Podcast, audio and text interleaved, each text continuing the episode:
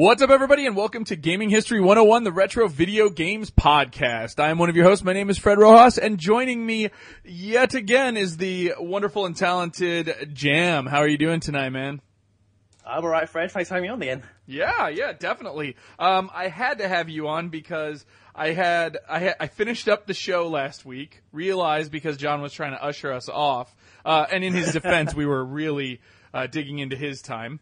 Um, and uh, and I was like, oh, I forgot to mention what the what the show's going to be about. And then I said, you know what, screw it. Why don't we do it about Taito uh, arcade games? And you were like, Taito games. that was uh, that was about all she wrote on that one. We we knew it was uh, it was a go after that. So, um, so yeah, that's that's uh, that's what tonight's uh, topic is.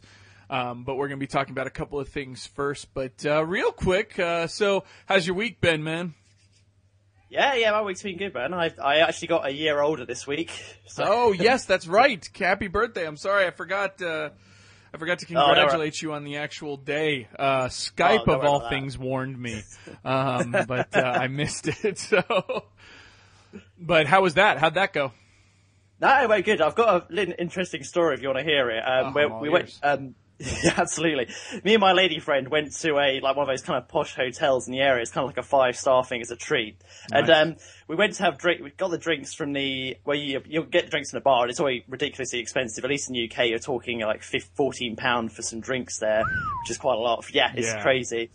And I said to her as a joke, because it's one of those hotels where you charge to your room, and you say, you used to say, oh, put it on room 15. I said, wouldn't it be funny if we just charged like these drinks to like a different room? We just choose a room at random or something like that. And she goes, you can't do that because they're going to check your ID and stuff like that. So obviously I let it go. What, what would we know the next day when we got up in the morning and we go down, um, after obviously our own, you know, partying session, somebody charged drinks to our room. Really?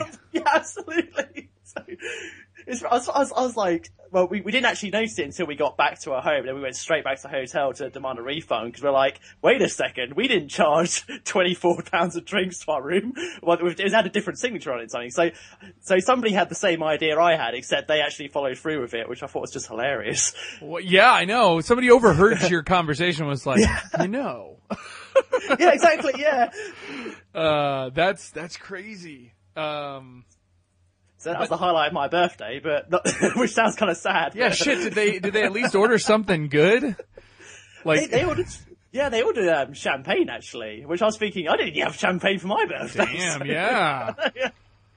That's uh, know, that's I guess hilarious. go big or go home if you're gonna steal. You know. Absolutely. So next time we go there, I'm gonna I'm gonna steal their ideas. there you go. um, well, excellent. Well, aside from getting overcharged, uh, you know, um, and I'm glad they got that taken care of, right? You, you got that all taken care of. yeah, yeah, we got the refund. They're actually really good about it. Cause I was, I was kind of expecting to go over there and they'll be really weird about it. Go, oh well, you know. Yeah, right. Uh, yeah. But then they, they, they straight away were just, they didn't even question it. They just said, yeah, have a refund. I'm thinking, well, what else can I I get away with now? Yeah, I know. Like, wait a minute, we didn't actually stay here. Uh, yeah. uh, well, cool. Um, uh, what else was I gonna say? Uh, anything else? Uh, um, any cool finds or anything like that uh, from uh, from the from the birthday week? Oh well, not really good finds. Um, I mean, I got I got a few graphic novels um, from uh, from my from my, my girlfriend's parents. So I found, cool. found out I've got quite uh, yeah, which is pretty good. Um, what did I get? I got the um, volume. I think volume. I haven't got it near me. I would rather grab it. I don't know what it's called, so everyone's going to butcher me. Well, people are familiar with it. It's you know, the Mass Effect series, the um, the third volume of the graphic novel Oh, that series. yes, yes, yes, yes, yes. Actually, I think that's a Dark Horse joint. yeah, yeah. It's a Dark Horse uh, Yes. series. Uh, which I, I haven't read it yet, so but it's I can't tell you about the story, but I've always dug the art that they do in those. Yeah. Um, I'm on a press list for Dark Horse, so occasionally they show me previews of some trades, and you don't get the whole thing or anything, but you get some some sample art and stuff like that. And I always those always catch my eye. Um, you know, they only give me stuff that's relevant, which is video game related stuff. But Yeah, absolutely. And on that note of Dark Horse, the other thing I got was the uh, was is it the Hyrule Historia, the Zelda oh thing? Oh yes, very It's pretty- beautiful. I was quite skeptical about getting that because I've pretty much heard everything about it. I thought, oh, there's no need for me to have that. I've heard all the yeah the, the timeline and stuff like that. And it, but yeah, like you said, the artwork alone is worth it because I'm really massive into that concept art stuff. I love it and. Just uh, flipping through books. I also have the um, before. Well, uh, these are from different sort of birthdays and stuff, or just me purchasing myself. I also have the the Mass Effect one and the Halo one, which are like the, the all the concept art stuff. Yeah. uh, which are really good. Yeah, I really enjoy those actually. Um, Believe it or not, one of the weirdest trades I purchased recently was um, also a Dark Horse joint, um, and of course I got a preview version. I was like, I want that. Uh, was the uh, Art of Remember Me? Um, I Oh, really, really? I really quite dug that. Yeah. So No, I, I totally dig that sort of stuff. Yeah, because I was I was thinking of getting the the Last of Us um, version of that. oh, I Uh, bet the- that's awesome. Yeah, I, I saw it. We we we we entered the raffle when I, we went to a convention re, um, a while not too long ago. And we were like one number off winning it. And I was just like, Oh, that's worse than yeah, that's worse than any other loser. Like you were so close. It gets worse. The person that won it was this little kid, and you're thinking you always want to say slip the kid like fifteen quid or something. Just say, do you want to just give me that? I'll give you. And, and the, the, his expression on his face, he looks so pissed off. He won it as well. I think he wanted something else. Like this? yeah. Yeah. Oh, I don't know, but yeah. Oh, Probably his lost out there. parents wouldn't let him like play the game, so he can't even enjoy like properly. He doesn't even know what it's about. So Well, I don't, I don't know what it is over there, but a lot of the kids, these kids that I've met in this country, all they care about is either Call of Duty or FIFA. Well, yeah, the football game FIFA. That's about it, really. So anything remotely different is just like, nah. ours is like Call of Duty and uh, um, and uh, uh, I'd say the other big one is probably either Skylanders or uh, Infinity. Those are those are pretty big around here, I think. So, but uh, at least in my area, I don't think Skylanders is that big. Really, it's just surprising. So- I didn't think so, but uh, but apparently it sells quite well, uh, from Yeah. what I can tell. Um, but uh, yeah, I, I seem to whenever I'm uh, I'm over at uh, at the GameStop or the Game Shop that I, I've chosen to visit. Uh, that's uh, that's usually when I notice uh, stuff like that. But um, but yes, um, also just for people who are interested, those art of uh, books. One thing I do like about them is, as opposed to traditional trades, they have a hardcover to them. It's nothing crazy, but it's got some base to it. Uh, actually, Jam, if you've ever, you know, you've got the Hyrule Historia. That's really kind of how they those art books have kind of the same sort of cover. So it's it's bolder than a normal cover, but uh, it, I wouldn't say it's like classic textbook style. oh no, no, no. But uh, but yeah, they're they're pretty nice, um, and they they sell for about thirty bucks. Um, so so it's a good, decent price. Yeah, yeah, it's not bad. Yeah, that's uh, that's half of a copy of Retro Gamer magazine, uh, or no, two that's two copies of Retro Gamer magazine at our local uh, news store. So Ouch. yeah, fifteen bucks a piece. Those Ooh. import costs are brutal. Um, Yeah. Fifteen, like five quid here. Well, so it'll probably say it on your magazine anyway. I'd easily drop a fiver on that. Uh, yeah, absolutely. Yeah, you don't even want to know their subscription rates. Like they'll do it, but uh, but yeah. So, uh, well, very cool. Um, uh, anything else go on that you want to bring up before I go into a, a quick story? Uh, that's all I can think of at the moment. I think I had something else, but no, no, you go, you go. uh, if it comes to you, just let me know. Um, for Yeah. me, for the most part, just a lot of snow. Um, stayed home from work today because uh, I got stuck out in the snow last year when I tried to brave it, uh, and I wasn't messing with that today. Um, but uh, local retro shop by here, I, I went over to check them out. They were recently opened, and of all things, the one thing they have are a bunch of uh, unused. Um, or well, sorry, used but but unsold and not even for sale as far as I could tell. Atari Lynxes.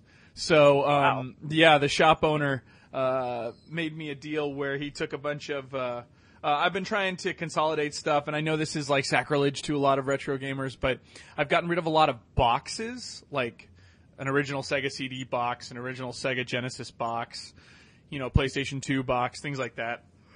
Like the boxes the consoles actually come in. Got to clear that room though. Clear room. Yeah, yeah, exactly. and uh, and he said, you know what? If you give me all these, and there was a decent amount of them, he gave me a Lynx with a, a charge cable, like a plug in the wall cable, and it. He gave me a choice, Lynx one or two. I wanted the first one, the big hammer fisted Yeah. one. uh, the big old bone. And I grabbed that, and then he included with it uh, California games because, of course, you got to get California games. Um, Blue Lightning, Rampage, Ninja Gaiden, and mm, I got to go look something else. Maybe Gauntlet. Maybe Gauntlet. Gauntlet. Oh, that's good. Yeah, and he's got more games, but uh, the the Lynx is a tough one because no one really wants it. You know, so to speak. Like the Lynx has some mild desire, but nothing crazy, and it's worth a lot because there just aren't many out there. So you've got that dichotomy of like somebody's like, ooh, like me, like, ooh, I really want a Lynx. Oh, okay. Well, it's forty bucks. It's twenty bucks for the charge cable, and then each game's about fifteen to twenty bucks, and you're like, never mind. I really don't want a Lynx anymore. You know, and Yeah. so. uh so who knows? He might be able to uh, to help that out. Oh, and it looks like none other than um, all games uh, staple. Uh, Tiger Claw is celebrating his birthday on. If you're downloading it today, which will be Wednesday, uh, but uh, Wednesday, uh, February the fifth. So, congrats, congrats, sir. Um, but uh, but anyway, um, so yeah, so I got my hands on some Lynx stuff, and other than that, uh, that's about it. Uh, been playing a lot of Taito games. Oh, and actually, Taito? and- yeah, ta- yeah. There was a lot of talks as to whether or not it's Taito or Taito. It's it's Tater Games, uh, uh, but uh, I need to talk to John because I got a uh, a PCB board that's 100 or 310 and one uh, arcade stuff. I don't know if you saw me me talk about this, but I got it and and I hooked it up to my JAMMA. And it needs to be wired for a six button, and I guess the ground wires are moved around on a three button setup, and so it does not let me use the the joystick interface until I rewire it. So I'm gonna have to do a little side project on my my cabinet before I can use it. So in the meantime, my my cabinet is a true blue pit fighter cab for right now, which is not great. Uh, but uh, but hey, um, so well, I guess without further ado. We'll jump into a little bit of news and then uh, we'll get on to uh, Taito games. So, um, first news is uh, Redux, uh, a a Dreamcast game that was kickstarted in 2012, has finally released. Um, I believe it had a limited print run. It was roughly 50 bucks, I think, for the game on Dreamcast. And I'm guessing ISOs will be out there for you to download and burn it. Um, but I haven't really done that much looking into it. And as we were joking about, of course, it's a shmup. Uh, but uh, it has been reviewed out there, so you know if you guys want to check it out, go take a look into it. I still think that development of people like to call it homebrew, but I wouldn't call it homebrew. I'd say development of actual games, um, Yeah, yeah. especially on it- dead consoles, is amazing. Wasn't it? A, this is a Kickstarter, wasn't it? Back in um. Yeah, I think it like last year. They needed fifty grand and they got like fifty three grand, so just, just skimming it. you know just jumping over the line. Hey, you know, but it passed. So um, there you go. And apparently it's quite a good game that uh, that does some new stuff. Um, you know, uh, we'll be talking about this, uh, and I'll mention the game club list. Actually, I'll just mention it now because I, I always try to do it at the end of the hour, and it doesn't work very well. Um, but on the Shmup Game Club, uh, there is a there's a game on there called Power Up, uh, which is a XNA or an indie game on the Xbox Live Marketplace, and it's a it's a very cool game. And uh, the uh, developer, does some really cool stuff with it. And I guess he's working on right now. I've been fol- I follow him obviously. He's been working on a port uh, for iOS and uh, I think Android devices, but I know an iOS port. So if you guys are interested in checking that out, it's a buck.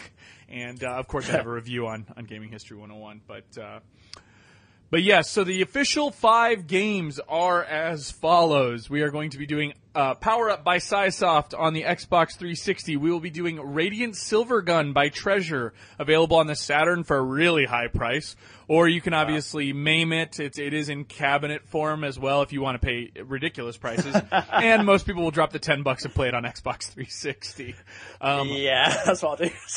You know what? I'm actually going to for the video, and I'll talk about the video in a sec. I'm going to play the uh, Saturn version. Um, Oh, and really? before people think I've got this really rare version, I do not. In the case of Radiant Silvergun, in the case of Radiant Silvergun, um, I will. Uh, I have a modded Saturn, so I'll just burn it. But I do own the. Uh, the 360 version, so I get to lie to myself and say it's kind of legal.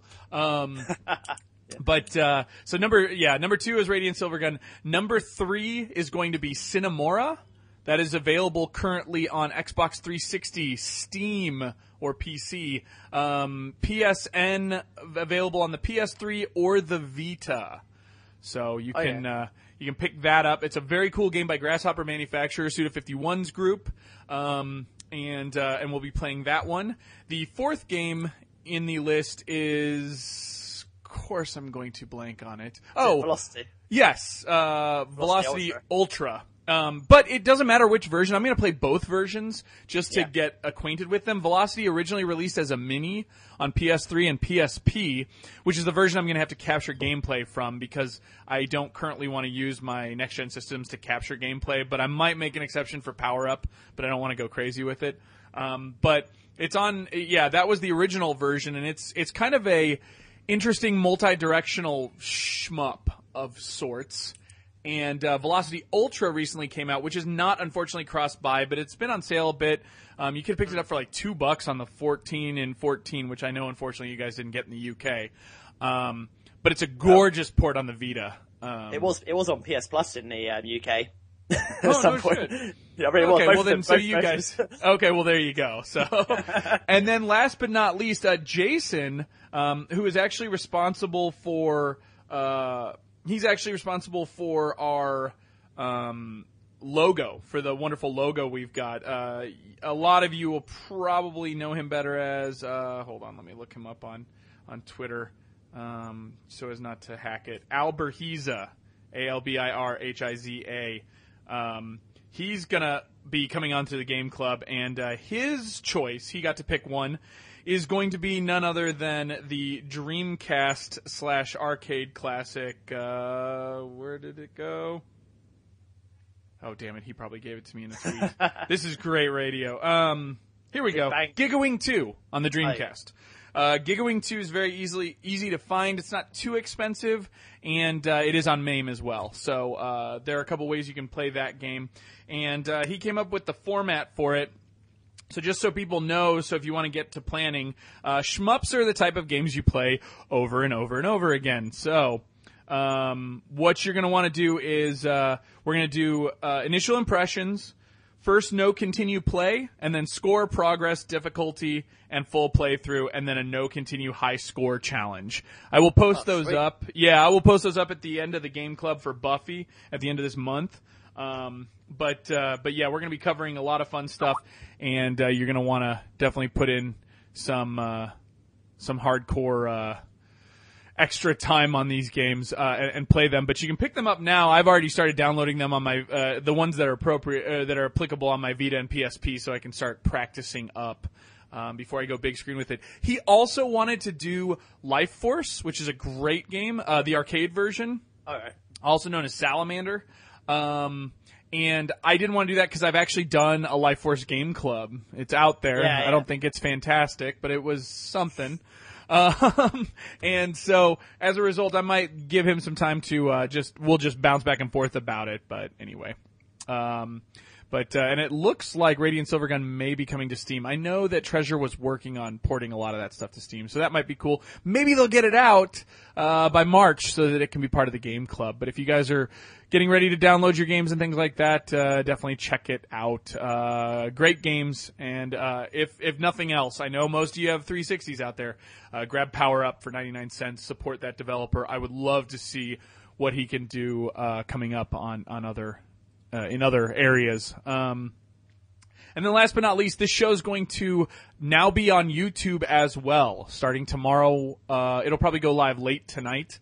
Um, I will port these over to YouTube, and just for you guys, I'm going to have gameplay footage throughout the entire thing. So today I played a bunch of uh, games from the Taito Legends colle- collection.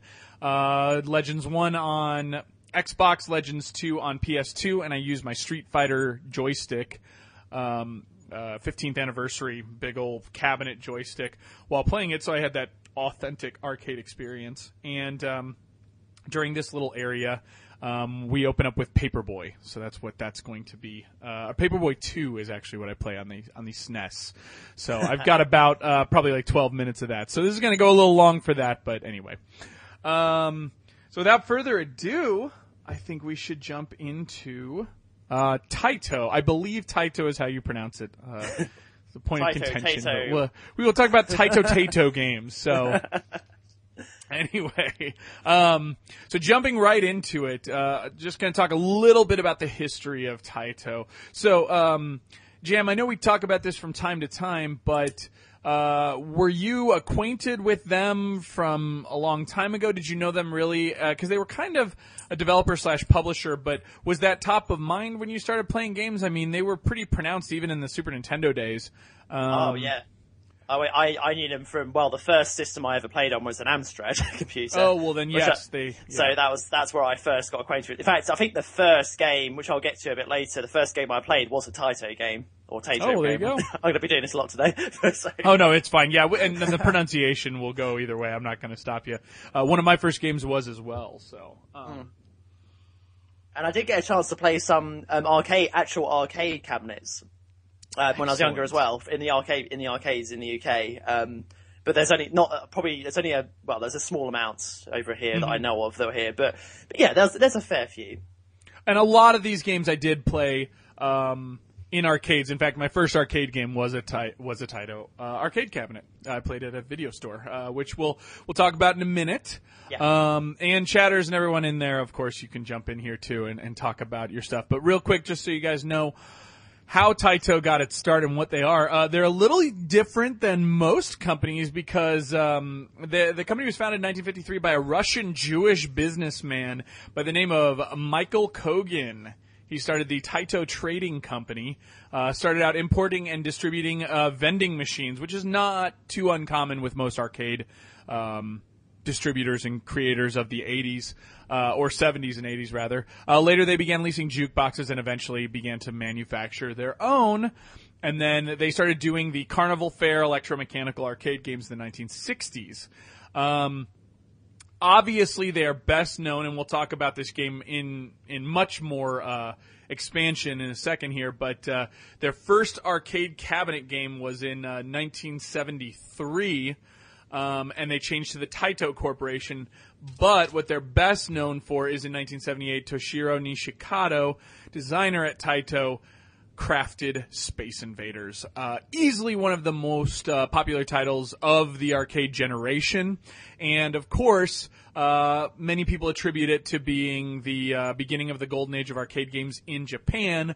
And there is that lovely rumor that uh, it caused a, uh, a shortage of um, a shortage of 100 yen coins. Uh, at the time in 1978, they were charging roughly a dollar um, the yen wasn't quite as powerful as it is today, but uh, roughly a dollar per play of Space Invaders.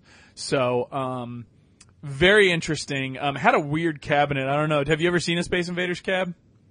Um, no, well, not a dedicated cab, probably just one Gotcha. that's been, yeah, Converted. But, yeah, absolutely. Converted. right.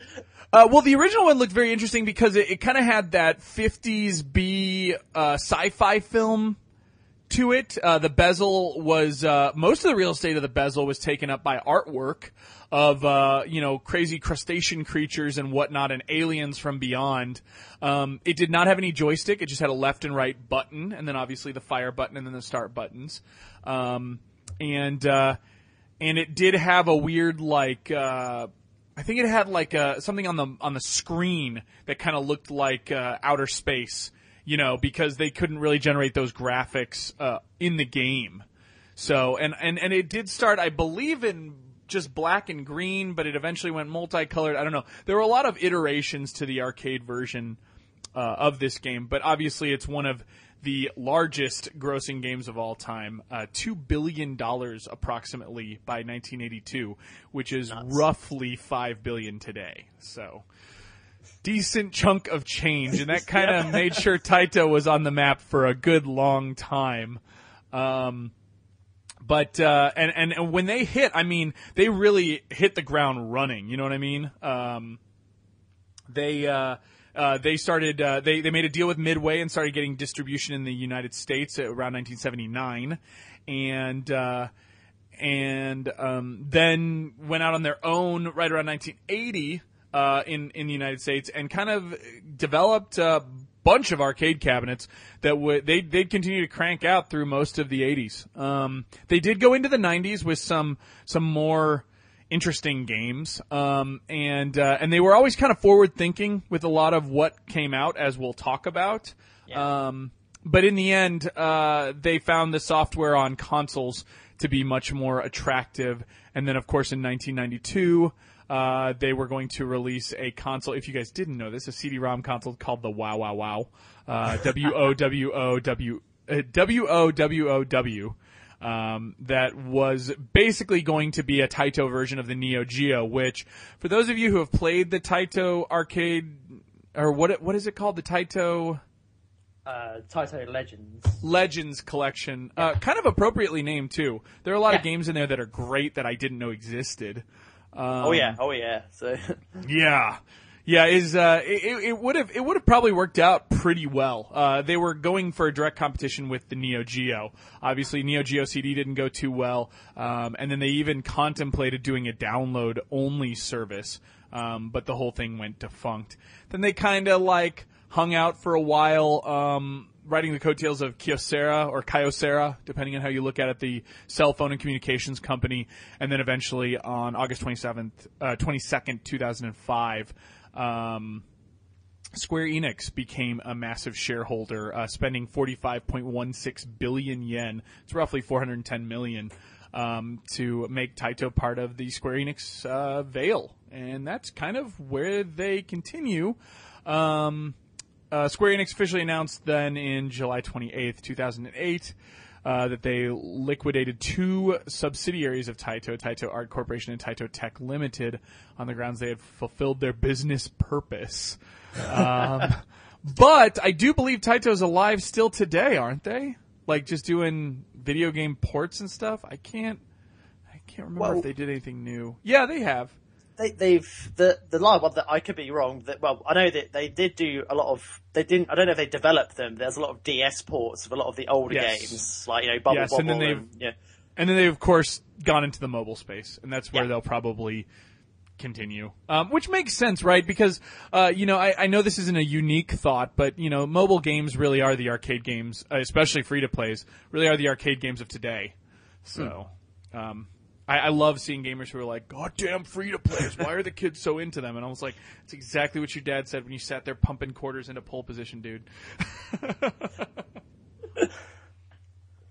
But Uh, yes, so um, anything you wanted to add about Taito uh, as a company itself?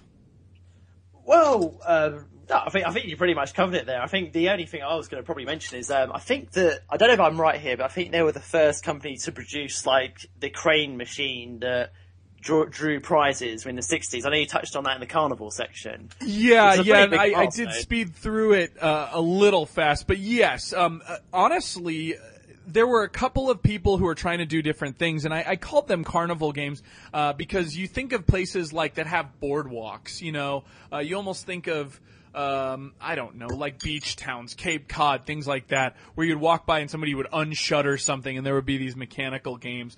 And yeah, I do believe, I could not substantiate this, but if they're not the first, they're one of the first to have, yeah, the, the, cra- the, the crane game where you would go down and automatically get candy.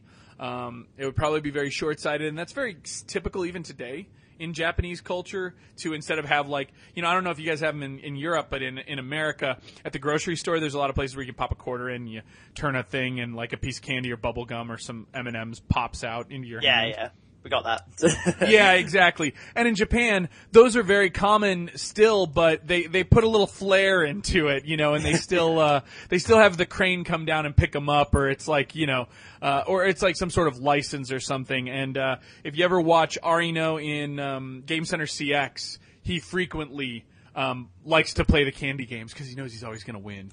Um, so it's pretty charming to see. So if you guys ever check out an episode there and he goes and visits a game center, he always plays the uh, the crane games and stuff that exist.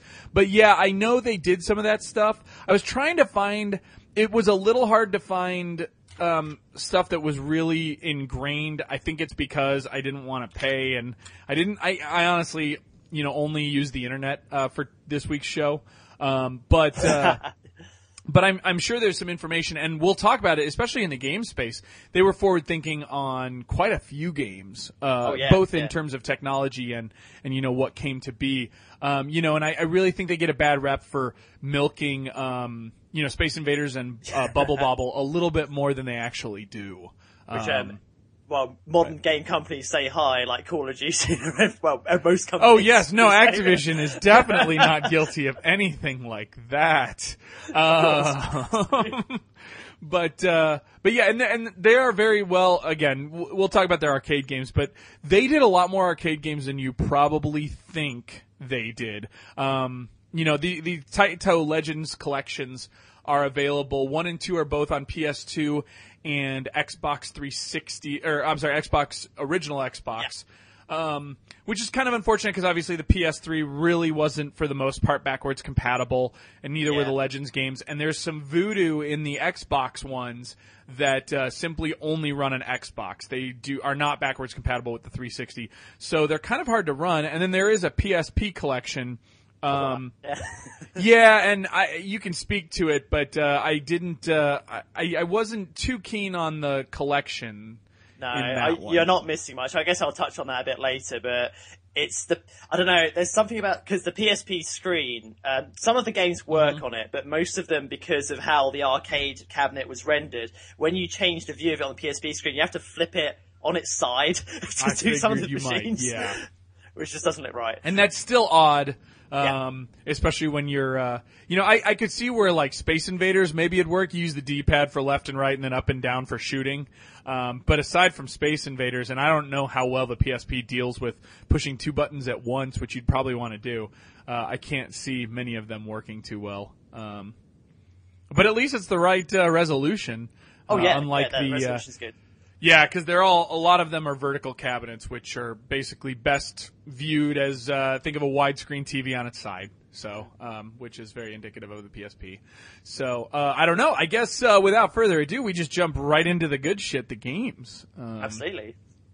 and uh, as is usually the case here, I think I'm going to progress in in uh, in order of when they came out. Um, uh, if you don't mind. Um, Oh but, no, no, uh, yeah, go go for it. but if I'm missing something or if something came out, you, you know, definitely let me know. Um, cause I am skipping over games I didn't personally play. So, um, uh, the first game that I'm thinking of that I actually played, um, because for the record, they released probably 30 games before Space Invaders. Oh, yeah. Um, that were versions of video arcade games, but I never played them. I almost thought I had played Western Gun, which uh, think it was called Gunfight in America, and kind of think of Wild Gunman on a very basic scale. But this did come out on the C64 and C128. Um, but it was it was just a it was a shooter game without a light gun, but you I think you pulled the trigger, so you would kind of watch the canned animation and pull the trigger at the right moment. So, um, did you play anything predating uh, Space Invaders? I don't think I have actually. I've I've played um well which one was it called? I'll just have a look at my list here. I played Wild Western, but I don't know if that was before Space Invaders or not. I can't remember the date of that Uh, one. let me check. Um, Wild Western is no, yeah, Wild Western's Yeah. from '82. yeah, it's 80, I thought Um, so. and, yeah, and it is in the. Taito collection. I thought that's Yeah. what you were talking about, but uh, okay, yeah, no, that's coming up. But uh, so number one is is definitely let's let's get out of the way. Space Invaders. Who hasn't played Space Invaders? Um, I honestly don't think I've played Space Invaders all that much. Um, uh, did I mean was this a very pivotal game for you growing up? well, not probably not growing up, like at least my earlier games, but I think when the well, I think my I did I did like Space Invaders a lot when I did try it, which was on I think my first experience of it was on some really crappy um, emulated port on some system, or like some basically on a Windows computer, and I think Oh, okay. yeah, pretty much. So, um, but it just the simplicity of the game, and um, it's it's one of that. Some people kind of debate it's like the early shmup. I think I'm not quite sure if I'd say it is a shmup or not because of how it's designed, but but it's you know I think Yeah. it certainly ha- it's it's it's been a huge inspiration for a lot of game developers. Um, in the past, uh, yeah, one one big one famous example is um, what's his name Hideo, Hideo Kojima from Uh, Metal Gear yes. Solid. he, Yes. he, he quite regularly raves saying that the the idea of Metal Gear came from Space Invaders, which seems a bit weird, but Um, Well, one thing he says about it, which is is probably my biggest draw to it, and I felt yet again, is it's so funny how even a game from 1978, the way it works, and just in case no one's seen it before, there are typically five rows of aliens, um, and there's what 15, 20 of them across. Um, and they're different kind of classes. In the back are the squid guys. There's one row of them, and then there's kind of the not so squid guys, and then there's the big old cherubs or whatever in the front. They all kind of mostly look like octopi or crustaceans, and uh, they slowly descend upon you, randomly shooting at times. You've got four bases, so to speak, that get destroyed either by you shooting them or the enemies shooting them. They kind of slowly disintegrate, and they're slowly descending on you. But that it, it has this fun music, this dut dut Yep, that's it. dut, dut, dut. And then as it gets closer, or as you kill off more and more of them, they start moving faster, and it's like, dut, dut, dut, dut, dut, dut, dut, dut, dut, dut. and when they get down, I mean, it gets really tense. At least it did for me, and I can see that tension being perfect for Metal Gear. Like, the, especially uh, when we when stealth was less of a genre. And uh, the original Metal Gear Solid, you know, when you were playing that that first time and you're actually hiding around places and trying to catch people, and you realize you have to take it at a slow pace, like that tension was high, at least for me. Especially that first scene where you're sneaking into uh, Outer Haven, like from from the sub. Oh yeah, Like, yeah. yeah. But anyway, um, but yeah, I, I really dug Space Invaders, uh, even even now. Um, and I found myself. You'll see on the video. Like I wanted to play one game, and then I was like, well, play let's that one. see, I'll play one more. Yeah, you know. Uh, but but but I had a lot of fun with it, and and I do like its. Uh, again, it's it's a relatively simple graphic style, um, but it works, and it it feels like that that good vintage arcade game where you like appreciate it for its simplicity. Yeah, absolutely. This was ported to everything. My short Yeah. list here: Apple II, Atari 2600, 5200, Atari 8-bit, Color FX. I don't even know what the Color FX is. Is that a microcomputer? Color FX. I Okay. Don't know. Wikipedia doesn't either because there's no link for it. Um, C64, Game Boy, Game Boy Color, Game Boy Advance, iOS, Java. It, yes, it's released to Java. Um, mobile phone, MSX, NES, Nintendo 64, PC, PlayStation, PlayStation 2, PSP.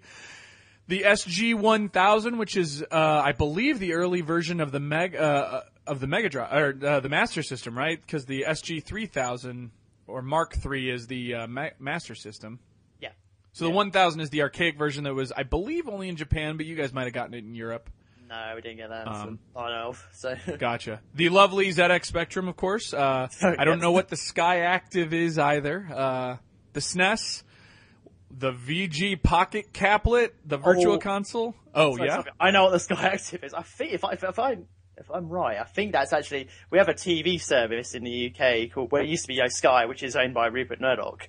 Um, Uh huh. If I'm right, I could be wrong. This is where people will troll me on the on the chat. But the Sky used to have you could play games off the TV, kind of like an early streaming Oh, type service. I've heard of that, yeah. basically, yeah. It was terrible. Oh, but- Awesome. Yeah. Well, you know what? It had Space Invaders. So, It had Tomb um, Raider as well. So no shit. It did, yeah. Man, that yeah. I guess basically they bought the Engage services. I don't know. Um, Pretty much. It was it was on the Virtual Console and the Wonder Swan, the lovely Wonder Swan, and of course the Xbox through um, uh, Taito uh, uh, collection, the Taito Legends collection. Uh, they did switch it to color, as I indicated in the past. Um, only the Taito Memories Volume One collection on PS2 actually contains this version. I believe Taito Memories memory serves me, is only the Japanese version as well. So it, it- that's what it's called in Japan. So I don't know if it's in the American or European releases. Um, I don't believe Space Invaders color was an option in mine. I think it was just always in color, It's not or, in mine either. So. a version of color. And then it, of course, had many crazy ports. Um, you know, there was uh, like like adaptations of the game, shall I say? You know, there were updated like '88 versions and stuff like that, kind of like they did with Galaga. Uh, there was a virtu- uh, a Virtual Boy version of Space Invaders, Space Invaders 3D or whatever, and um, and then of course Space Invaders Extreme recently came out. And if you are a fan. Uh, I'm sure you may or may not prefer the PSP version, but I definitely like the DS version more. Space Invaders Extreme is an amazing DS game. Oh no, it's great. Yeah, absolutely. No, I'd say DS over the PSP one. So. they work the dual screen just a little bit better. Um, It's the the PSP one's a little too busy for me. Um, but uh, but a really crazy and influential game. Um, and again, it, it- it shocks me as to everyone's really been exposed to it, but it shocks me as to uh, how well uh, you know it kind of uh, uh, how well it kind of uh, you know travels through time and still remains addictive as hell. Absolutely, yeah. But it's, it's just like it's one of those early examples, like you mentioned, where just you know, just one you play it once, then it's just oh, just one more game, just one more game, which is the same Yeah, really for a lot of. Taito games, really. Yeah, uh, Taito is very good for the one more game mentality, which I, again, if you guys are watching this video on YouTube, you'll see I tend to do that a, a, a little bit. You know, I, I apologize if I didn't give much play to your favorite game, but, you know, as I talk about my favorite games, you know, I definitely spent more time with them, so. Um, let's see. In that same year, they'll also release Field Goal. Were you a fan of Field Goal? Not really, no. And I don't, yeah, uh, Firdo Guru, uh, I don't believe it's on the American version either. I think that was a Japanese only. Um, so, uh, so there is that. Um, on the flip side, though, uh, there is a, a, a very basic type of arcade game uh, that is on this uh, the uh, Legends collection, known as Lunar Rescue. Did you play Yeah. Lunar Rescue? Yeah, Relate Rescue is a lot of fun. I thought. So again, it's it felt very for. I've obviously I, I only actually played it this week. Actually, to be perfectly Well, there you honest. So, um, but yeah, but obviously it has that very well, very retro feel, kind of similar graphic style to Space Invaders in a way, but. It, it really, Yeah. it felt very ahead of its time for when it was released. Um, back, well, was it in the seventies? Right. Seventy nine. Yeah, there we go. So, So, or well, let me see. Yeah, if it wasn't 79, it was 80. Uh, 79, no. Uh, So, I mean, this will come out right around the same time as Space Invaders, which is fair because it's kind of similar to Space Invaders in a lot of ways. Um, I don't know. I like I I didn't play too much of this one. I didn't much care for it, but uh, from from what you played, like uh, you know, I mean, basically you're you're it's kind of like Lunar Lander, right? Because you take off and you can land, and there are like pillars that you can land on. Am I correct? That's right. There's different sort of score pillars. So there's lower Yeah. down pillars. Like there's like 500 and there's like 100. There's 200. Um, but so basically, the, it's like risk reward. The you can like risk going lower to get a higher score, but then you got to remember you you land first, and then you got to ascend and kind of go back to the spaceship. And um, while you're doing that, basically, basically. Um, as you're dropping, you're avoiding asteroids. and As you're ascending, you're shooting aliens, but you're kind of constantly scrolling, which is really bad because it kind of, that's probably what I don't like about the game so much because it's really easy to die in that bit. Yes, yes, and uh, and I thought it was kind of cool though that they did, you know, kind of dual uh, do dual duty as uh, both, uh, you know, having the aspects of shooting the aliens up in the sky with Space Invaders, but also with the kind of physics based. Uh, um, uh, lunar lander kind of feel. Although, as somebody who is not much of a fan of lunar lander, you know, obviously I've got my uh, my biases. of course. but but again, it, it is on there. Um, it uh, Taito themselves piggybacked the success of Space Invaders to sell the game uh, in arcades, so I can I can see the uh, I can see where where it would you know where it would all fall under uh, the same kind of veil. So uh, and it is on the Taito Legends collection, so uh, It's definitely. also, it's also on the PSP version as well. So, Oh, okay. Well, that's good to know. Yeah, yeah. We'll uh, obviously there are game lists available, but uh, but yeah, we'll uh, we'll be able to um, kind of mention those ones because I don't have that version. um, then, of course, there was time for a, a follow up. So in 19, uh, there have been differing sources. uh, I'm going to say 1980. Uh, Space Invaders Part 2 came out, and this is definitely on the Legends collection and the PSP one. yeah.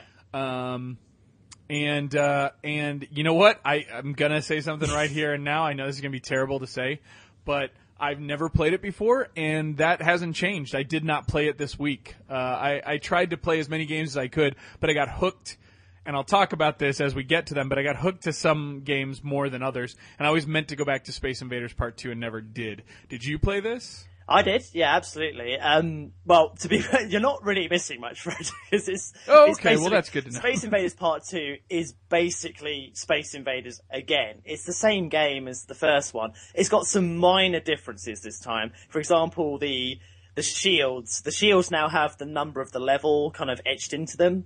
And the, um, I think the, Ah. s- the sprites for the spaceship flying across are occasionally different.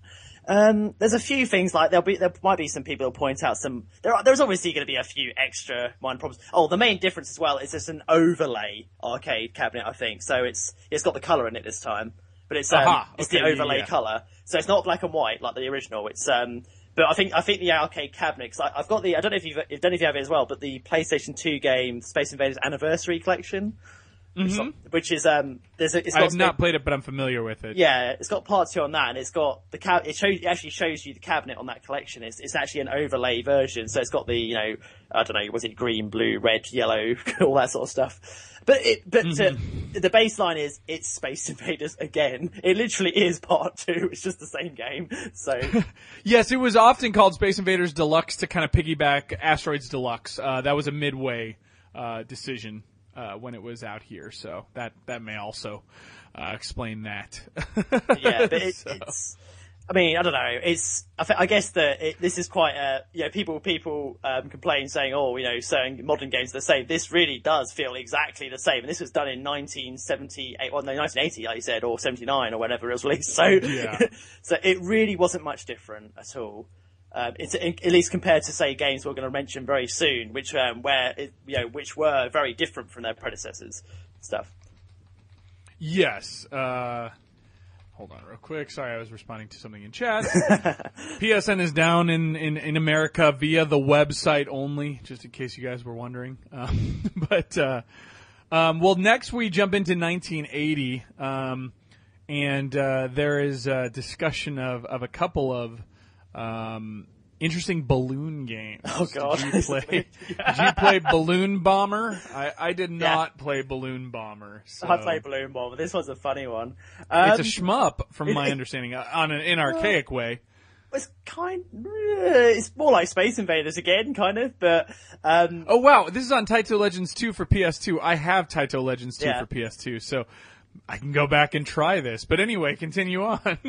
it's it's definitely worth a go. It's a, it's an interesting concept. So this time you're kind of, I guess, I think you're kind of like a, I think it's like a World War game, and you're like the artillery, but you can move. It, it's like Space Invaders game where you can move across the plane, but this time there's basically bombs dropping from the from the top of the screen, and they're kind of going in a row, and you shoot with your artillery. Again, it's like the Space Invaders shot where it's like one at a time. You got to try and pick them off, but this time um, the bombs are kind of shots are being fired down at you, and they damage the interior that you're standing of, and it's permanent damage. So, say the floor that you're on, if it goes in the Oh, center, wow. you can't move past it, so you're forcefully restricted. So it's quite tense actually. If you get, it's actually I- Nice. I, recommend you play it. Actually, you might quite enjoy it. I mean, I, I played it Yeah. the first time and thought. This really sucks because it, it seems so basic. but then when that shot goes down and it stops you moving across the screen, you think, "Oh fuck!" so, Yeah, yeah, actually. you know, it really ma- it just mixes things up a bit. It makes it a lot harder. And then this situation can happen where you get a shot fire there, you get a shot fire the other side, you just can't move, and you're just a sitting duck. So yeah, again, tension still uh, still not lost on the, the boys and girls at Taito, especially in these early titles. Um, So yeah, actually, I, now I need to try it out because games like that, and we'll talk about it. But Zookeeper uh, seem to have that unique spin on something you can kind of idealize in your head, um, but something that, that kind of makes it crazier than you thought it would be. So. Um, Anyway, so there's Balloon Bomber, and then right on its coattails, which I believe it's only in the uh, the Taito Legends uh, on PSP collection, is Crazy Balloon, which is uh, a maze navigation game, from my understanding. Did you play this? I did, yeah. This one, I don't know what to make of it really because it, it's so hard. It's so- Really? It's, but I don't. The problem is, it's obviously I'm playing it on the PSP. I'm wondering what the, I, I would love to know what the controller was because unlike the um, unlike the, the, the console versions, you know the the Legends Part One, it shows you Mm-hmm. the cabinets. It doesn't show you the cabinet in this game, so you don't know what it's the cabinet was. So you don't It was a four way joystick only, it? as far as I know. Oh, so yeah, so that makes sense actually, but because obviously I Mm-hmm. was playing it with the PSP little nub thing, which is I don't know, that's just awful. Right. Yeah. Yeah. Exactly. Plus, uh, and I know this just from actually having an arcade. Um, there's very there's a lot of difference in having a four way joystick versus an eight way, or in most cases nowadays like a 49 or 51 way, where they've got like full kind of analog rotation. Yeah. Um, because Pac-Man and, and games like that are very easy with a four-way controller because it can only be one of those points. But since I was using a Street Fighter controller, there were times, and you can kind of see it on the video, where it would glitch out and it wouldn't count like an up as a direct up or something like that because there was this weird kind of cross balance. And with an analog stick, I'm sure it's the exact same problem. So, um, but anyway, um, but no, the uh, the first game that I definitely played a ton of, and I kind of mentioned it recently on the Boss Battles episode, um, is none other than Phoenix in Oh, yeah. 1980, one of the earliest versions of the shmup. Uh, it was a vertical shmup, and uh, and basically you were uh, it was kind of a ripoff of Galaga. Um, is Yeah, it Galaga kind or of. Galaxian that came first? Uh, to remember. Galaxian before Galaga. Okay. So- Yeah, so it's, it's kind of a ripoff of Galaxian down to the ship. But everything's got their unique twist. So it was in space.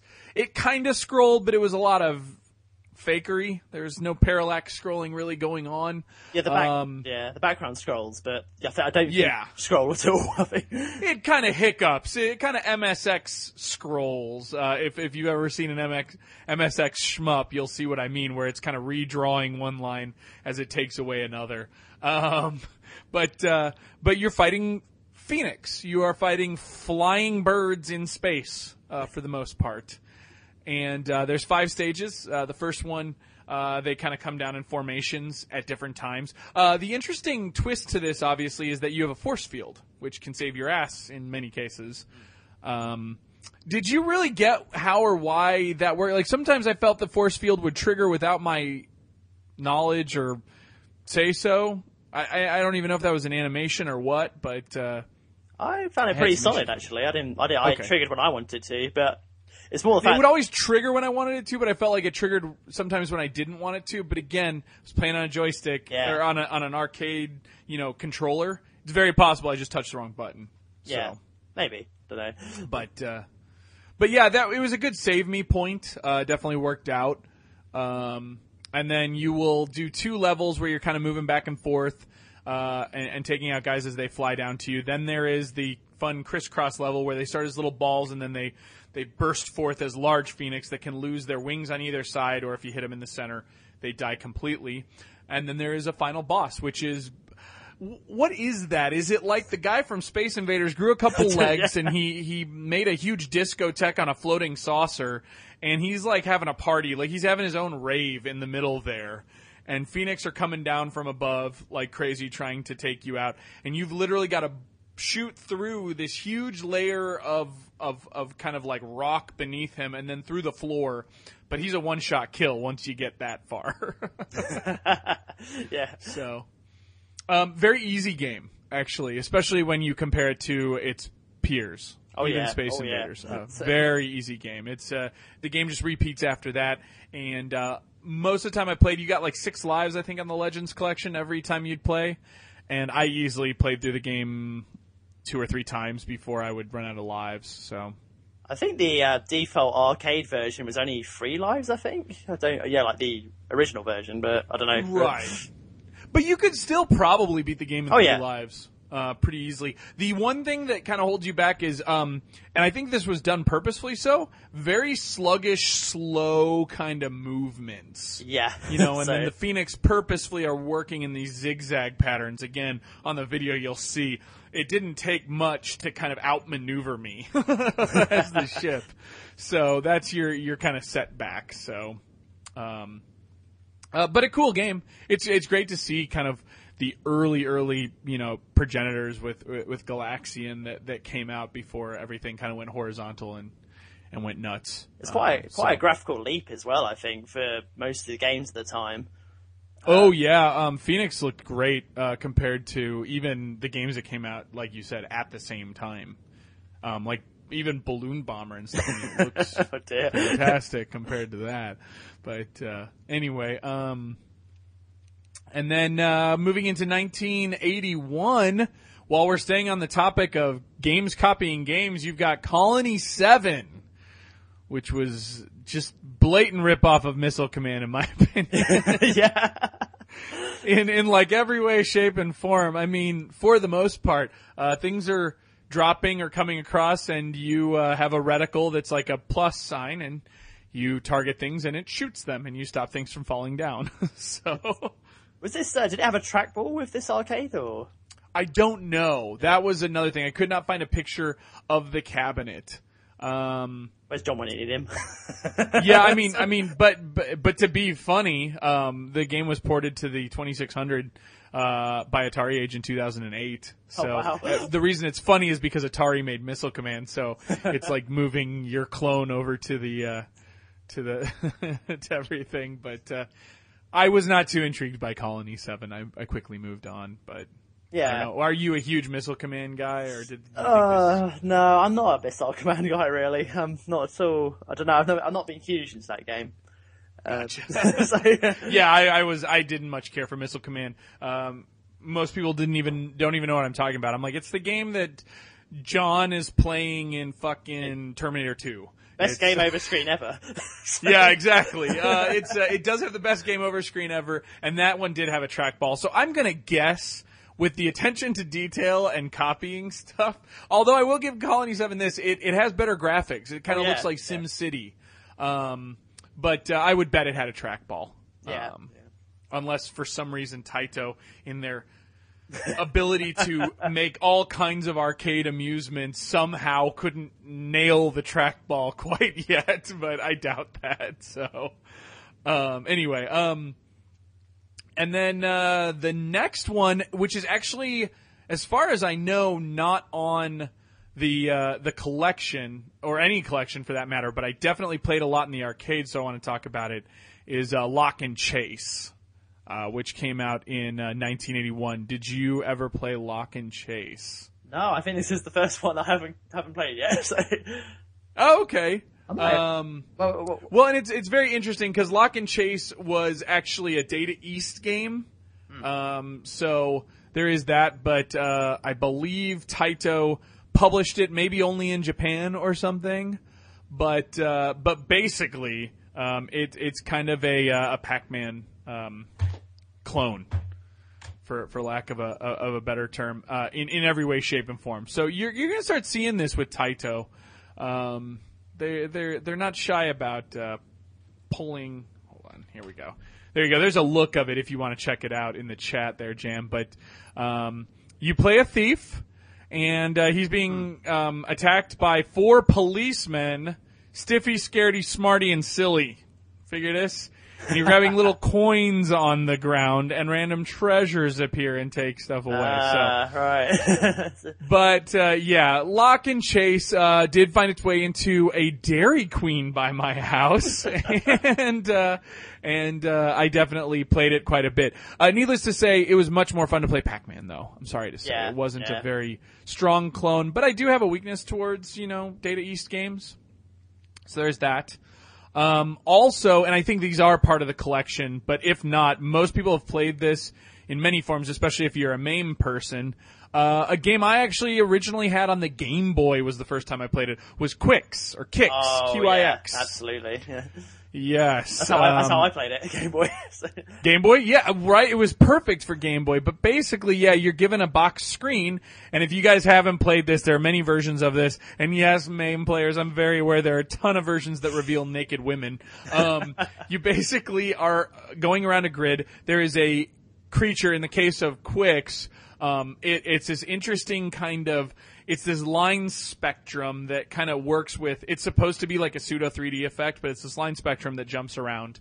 And, um, you're supposed to leave the, the border of the box of the frame of the screen and draw squares. You know, you go out and then down and then you connect the squares and it fills it up. And you have to fill up a certain percentage of the screen and you've got to do it without being touched while you're drawing a square. You have to complete a square before the the Quicks creature gets to you.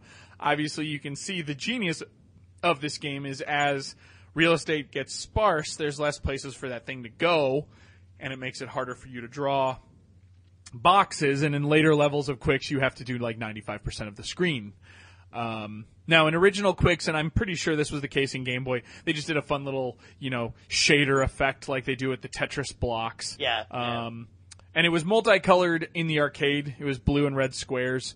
Um, but again, uh, Japan has universally remade versions of Qix uh, where when you uh, close a box, you are slowly revealing a picture of some kind. Sometimes it's appropriate, sometimes it's completely inappropriate. Yep. um, I forget what the name of it was, like Party Gals or something. Is the large, like you have a ton of them on your MAME cab if you have a full MAME set.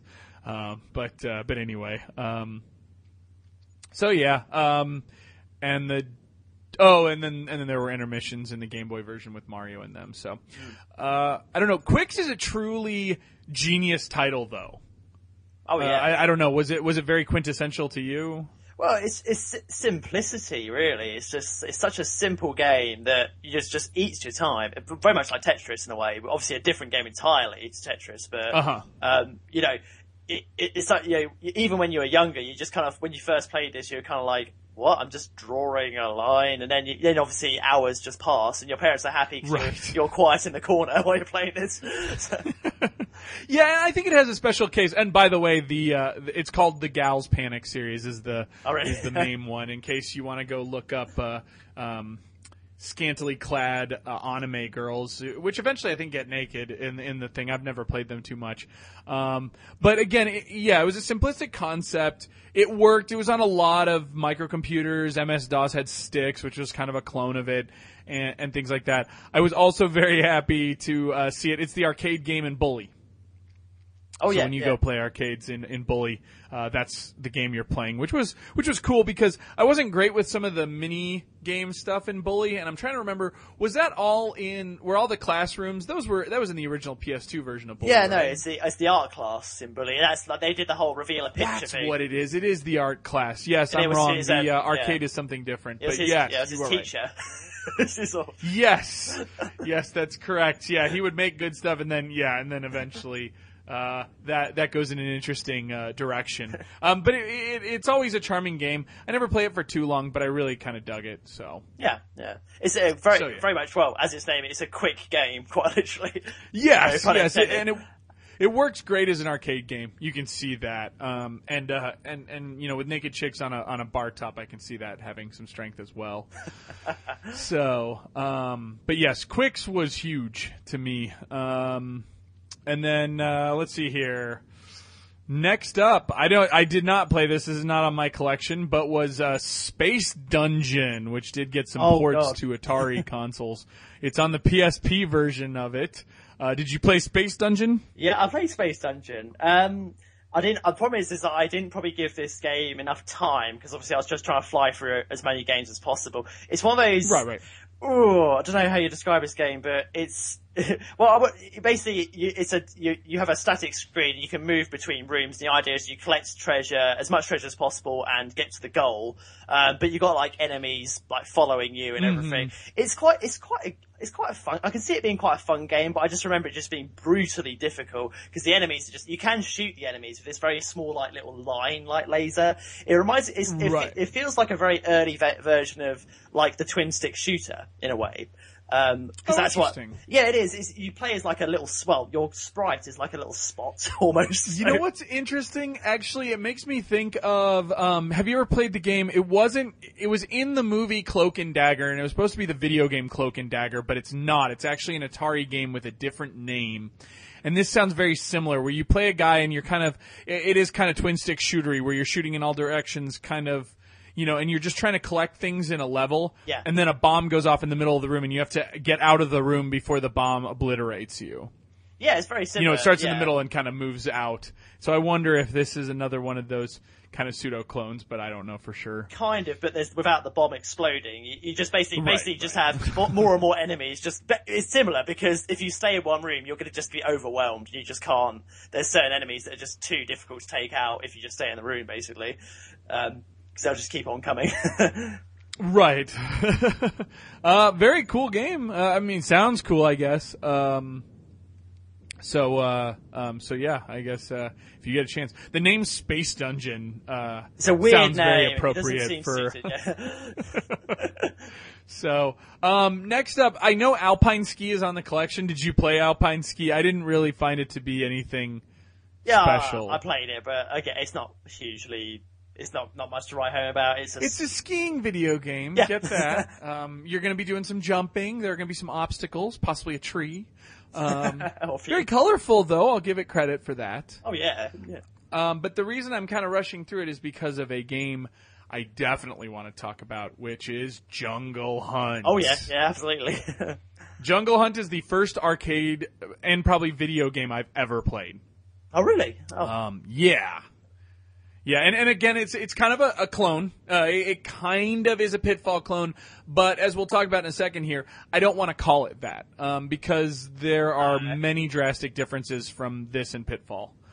Um, but uh, I don't know. Did you, uh, so? Obviously, you are familiar with Jungle Hunt. Oh yeah, absolutely. Wasn't it? What's the? It was formerly called something else, wasn't it? But Jungle King. Yeah, that's it. Jungle King. Yeah. Before it's changed due to legal problems or something. Yes, I can. Uh, um, well, it, it originally started off as Jungle King, and they switched it to Jungle Hunt because of Tarzan? something. Oh, uh, Edgar Rice Burroughs' estate for copyright infringement. you go. That's why they got sued by Edgar Rice Burroughs. So there you go. Um, because the character apparently looked a lot like him. Uh, I can see that. Yeah, obviously he was uh, the American writer who uh, did Tarzan. So I think that was the big the big problem with it. Um, because Jungle Hunt is a four stage game.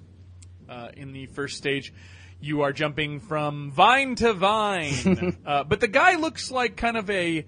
Um, on the box art, he looks very clumsy. Um, in the game, he, he just kind of looks like a very basic uh, explorer, you know, with your tan shorts and your tan shirt and the little bowler cap, you know. Um, but you're jumping vine to vine uh, in in kind of a pseudo. It's got like pseudo physics. Um, and and stop me if I'm wrong, Jam, but didn't he had an amazing leap? Oh, yeah, when he would it's leap huge. vine to vine. Like- um, and it's weird to play it right because it's the same regardless. It doesn't know where you are in the swing uh, because arcade games didn't do that at that time. yeah, you could be at the top But of you- the rope or the bottom, and it'll be it wouldn't matter.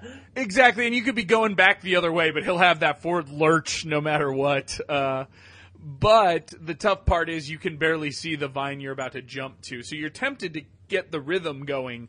But since it's all random and you can't really see the vines until it's too late, you kind of gotta bide your time, shall I say? Uh, this game is definitely a game where patience is is the easiest way to get through it. I don't think there's a time limit either, so you can literally take your time. Yes, yes, and you've got a limited number of lives. Again, in the collection, you got like six lives. I'm sure the arcade it was like two or three, or you could be toggled by dip switches. Yeah. Uh, every version I ever played of this had two ar- uh, two lives, which is why I rarely saw uh, beyond the second level. Uh, the second level is the the most bullshit in my opinion. it's, it's swimming and stabbing gators, but the hit detection is a little less than Yeah, fair. it's it's, it's horrible. it's just, Yeah, you'll you'll you'll see, and he whips out a knife, so you'll you basically look like you hit the gator and then you die. Um, the and I'm I'm trying to remember. I kept dying from running out of water or running out of air, and I couldn't ever figure out if I had to just go to the surface to get air or if I had to get trapped in the bubbles. Uh, but I almost think it didn't benefit me to get trapped in the bubbles. Do you know? you can um. Uh, it, it didn't benefit you to get trapped in the bubbles, well, because I think, well, at least for when I played it, the, the gators would get you, basically, doing that way. Right, So you're temporarily kind of stopped in that way, but I guess, uh, but the, to, to get the air, you just go to the surface, but, so, Yeah, yeah. so I drowned because I hung out down uh, underwater, but it was kind of cool that they kept that in there. Oh, yeah. You know what I mean? Um, and it's this is also the longest stage. Jesus, it seems to drag on forever. Like you'll get a good rhythm going, and I will take out like. I think I took out every alligator the bayou could possibly throw at me. Um, I've killed more gators in a single run of Jungle Hunt than I have in my entire 60 hours of Assassin's Creed 4. Um, and so, yeah, it was very, it was very, uh, unnerving. But, when you finally get to the end and that cliff never looked better, you know, you kind of crash into it and he just kind of climbs out. Then you're running up a hill, dodging uh, rocks. Now, did you? I'm guessing. Did you beat the game? Yeah, at yeah, all? I beat the game. Yeah. Okay. Um, I didn't get to on the video playthrough, but I went back and I played it, and I remember this because uh, I played it so long that when I recently sat up, my legs, I was sitting Indian style, and my legs were asleep basically, and I tried to walk, and you do that weird thing where you kind of fall to the floor, but. Uh, but yes, yes, uh, the the rock one, you're running up a rocks and you just kind of jump with momentum, and then there are big rocks where you got to kind of run under them, which I thought was pretty cool. Um, I don't know. Did you ever manage to jump over one? I don't know that you're able to. I, I didn't. I Um, didn't. Well, I tried to, but I died. But that's the. I've not. Okay. I've not successfully jumped over one yet. The rocks defy gravity. We should mention, Oh, yeah. Oh, yeah. because it's not true scrolling, so they kind of just hover in the air as you run under them. You've got like a limited period of time where they kind of levitate, like Luke Skywalker's controlling them or something.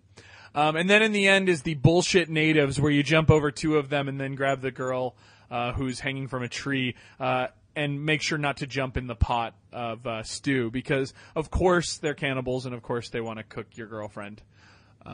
of course. And then, like everything else by Taito, rinse, repeat.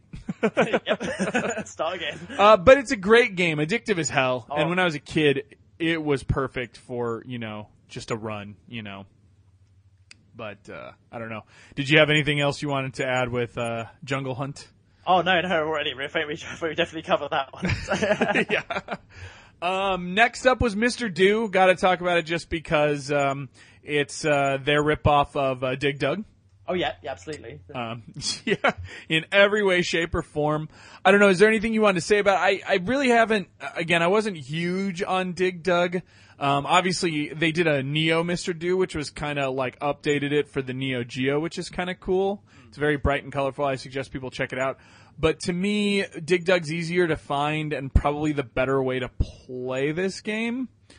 But it, it is the basic, you know, concept that you're just kind of digging and trying to collect stuff. Um, if you've ever played Mario 2 and gotten to a desert level, you're pretty much playing Dig Dug or Mr. Do. Um, but I don't know, Jam, was there anything you wanted to Oh no. talk about in terms of Mr. Do? I don't think it's on the collection though. I think there might not. have been license concerns. Of course. Uh, they, yeah, Taito really, you know, t- was very casual, and they all were back in those days. They're not alone uh, over uh, ripping each other off, but then when you make these collections, you got to be a little safer with it.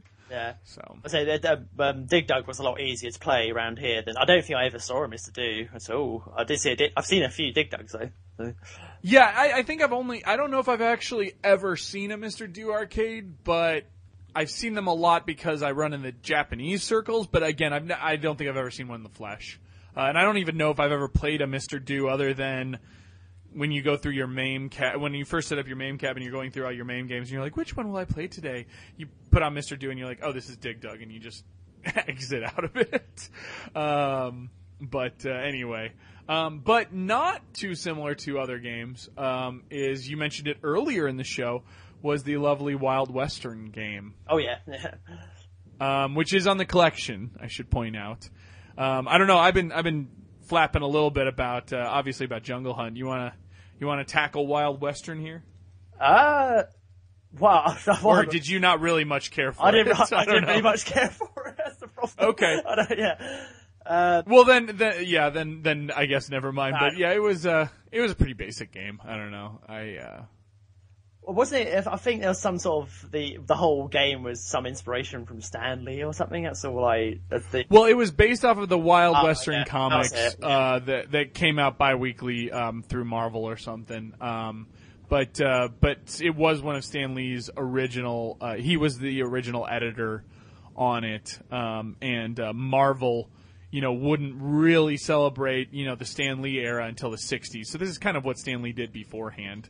Um, but it was a pretty basic uh, shooter, I guess I would say, and it's not even really a shooter. But you'll see this Atlas has ways of taking, or Atlas, Atlas. Taito has ways of taking concepts and um, adapting them into uh, into other like kind of genre bending games, I guess I would say. And uh, you know, this is kind of like an early version of uh, of kind of the the not really the walk to the right shooter, but you know, kind of. I was it's kind of vertical scrolling, really, with the tra- Yes. train and center, Yeah, it- horses. And yeah, I mean, it's a, it's a Western atmosphere, and you're just kind of what running around shooting guys, aren't you? yeah, you just uh, you're trying to just uh, take out the well, I guess the bandits, really. So you know, Yeah. to, um, that, yeah, and that's about it, really. And obviously you're racking out points and wash, rinse, repeat. so for the Yeah. title, title. Okay. Yeah, so I remember this. Okay, yeah, yeah. Um, so yeah, that was Wild Western. Um, but Zookeeper came out in 1982 as well. And Zookeeper is very cool. Yeah. Uh, I think this is a very unique game, actually. This is probably one of the more unique games uh, of this era, uh, especially coming from Taito. Um, I don't know, were you a big fan of Zookeeper? Oh, absolutely. Yeah, this is it. again. It goes back to that kind of um, you know simple, simple idea, um, but just a ton of fun to play. Yeah, and it gets crazy very Oh yeah. fast. So Um, it defies all gravity. You're basically a zookeeper that can run in uh, uh, jump. 360 degrees around a square. it, it it must have a center of gravity. That zoo must have a center of gravity, or is that supposed to be like us looking down on it, but they just are showing us uh, the easiest way they can do it? I don't know. It was it was very interesting. It's like an early Mario Galaxy or something. So. Yes, it very much is because you're running. You basically like gravity. Gravity uh, uh, exists on every surface of a rectangle, and you, if you go left or right, he'll just turn the corner and switch gravity up. You know, as he does it, or you can even jump. You can do a jump where you can literally jump Oh, around like two sides absolutely. of it. He's got a, he's got a floaty jump that would make Master Chief jealous. uh, and uh, everywhere he walks, he puts down brick to kind of hold in these animals, and they're animals in the center. And um, they are slowly chipping away at the brick as he's slowly kind of rebuilding it. And the goal is, in a time limit, to keep the animals in the center. But then, of course, they complicate things. Like some animals can break through it, or there's a lot of animals, and you get scored based off of how many animals are still in the zoo when it when the timer runs out. And then, of course, they'll start with animals on the outside that you have to avoid by this this big floaty jump. Um, and TC's saying, I believe John has a zookeeper in his basement. Yeah. I do believe he does. Uh, I think it's in It's the one of his favorite for, games, I believe, as well. So it's a it, again, like we we were saying here, it's a very basic concept that is addictive as all Yeah. hell. so, um, it's got quite. so yeah, and then eventually, what? it's got quite a Donkey Kong feel to it. Not in the terms of like like it, it plays like Donkey Kong, but it kind of goes through kind of different types of levels as well. So you have the, Yes. the bits later with the, the platforms, and you got to save the girl where the monkey's throwing the, the coconut. So so maybe it's Yes, there is. Where you got to jump the platforms and, and dodge the coconuts. That's like every third level or something, and you got to get to the girl. And the interesting thing is, the monkey will drop the coconuts on either the left or right side, and then switch it up. Yeah. So sometimes you'll leap right into certain death, and his jump doesn't feel as floaty. It probably is, but it didn't feel as floaty when I was doing those levels. And then there's also one. I think there's one other with the stairs where it's sort of like it's kind of like a 2D plane again, and then there's like just a constant stream of animals. You just got to jump over them to get to the girl again. But you go up two flights of stairs if you got. That's right. Yeah. And you're, yeah, at first I didn't know what I was supposed to do there because they call it a bonus round, Yeah. but you can get a game over in it. So, oh yeah, yeah, that's what I thought. I thought, why well, I it came over. so, Yeah. Well, especially because when they're explaining the game to you, it's not a very good tutorial because it just wants you to just kind of, you know, it just shows you jumping animals. So at first you're like, oh, this is what this game is. I'm just going to jump animals. Uh, not really the case. Know. Not at all. So it's, uh, but yeah, this is a game where, uh, and, and Yogi's in the chat and he, uh, he's talking about it. This is a game where, yeah, it, it's a very simple concept and like Donkey Kong, they switch it up a little bit, they build on it, and what you get is a game that you would definitely want to have in your collection, and it is unique. I don't think there are many games like Zookeeper, if any. I don't think I see. I don't So- think I see a copy of this at all in, on the Atari or anything. Well, and it's, uh, yeah, no, I don't think Zookeeper came out on really anything else. I don't know. That's a Um, good point, actually. Yeah.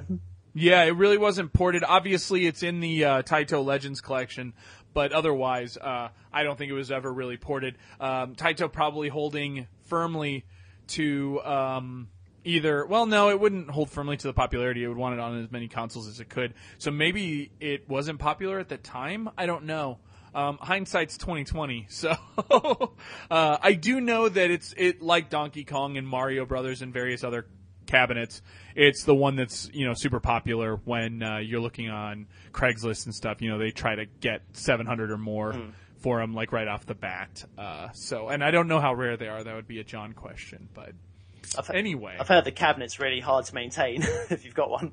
I bet it is, and it is back in the times of the early '80s, especially with Taito cabs, where it's its own wiring. So Yeah. there you go. but uh, uh, next up is Ten Yard Fight. Most people probably played this on the NES. Apparently, there's an M- MSX port. Oh, wow. Jam, I don't know if you played the MSX I didn't growing play up, that. but Oh no, I, um, I played it. m- Oh, sorry. I played the MSX, but not this game. so, Gotcha.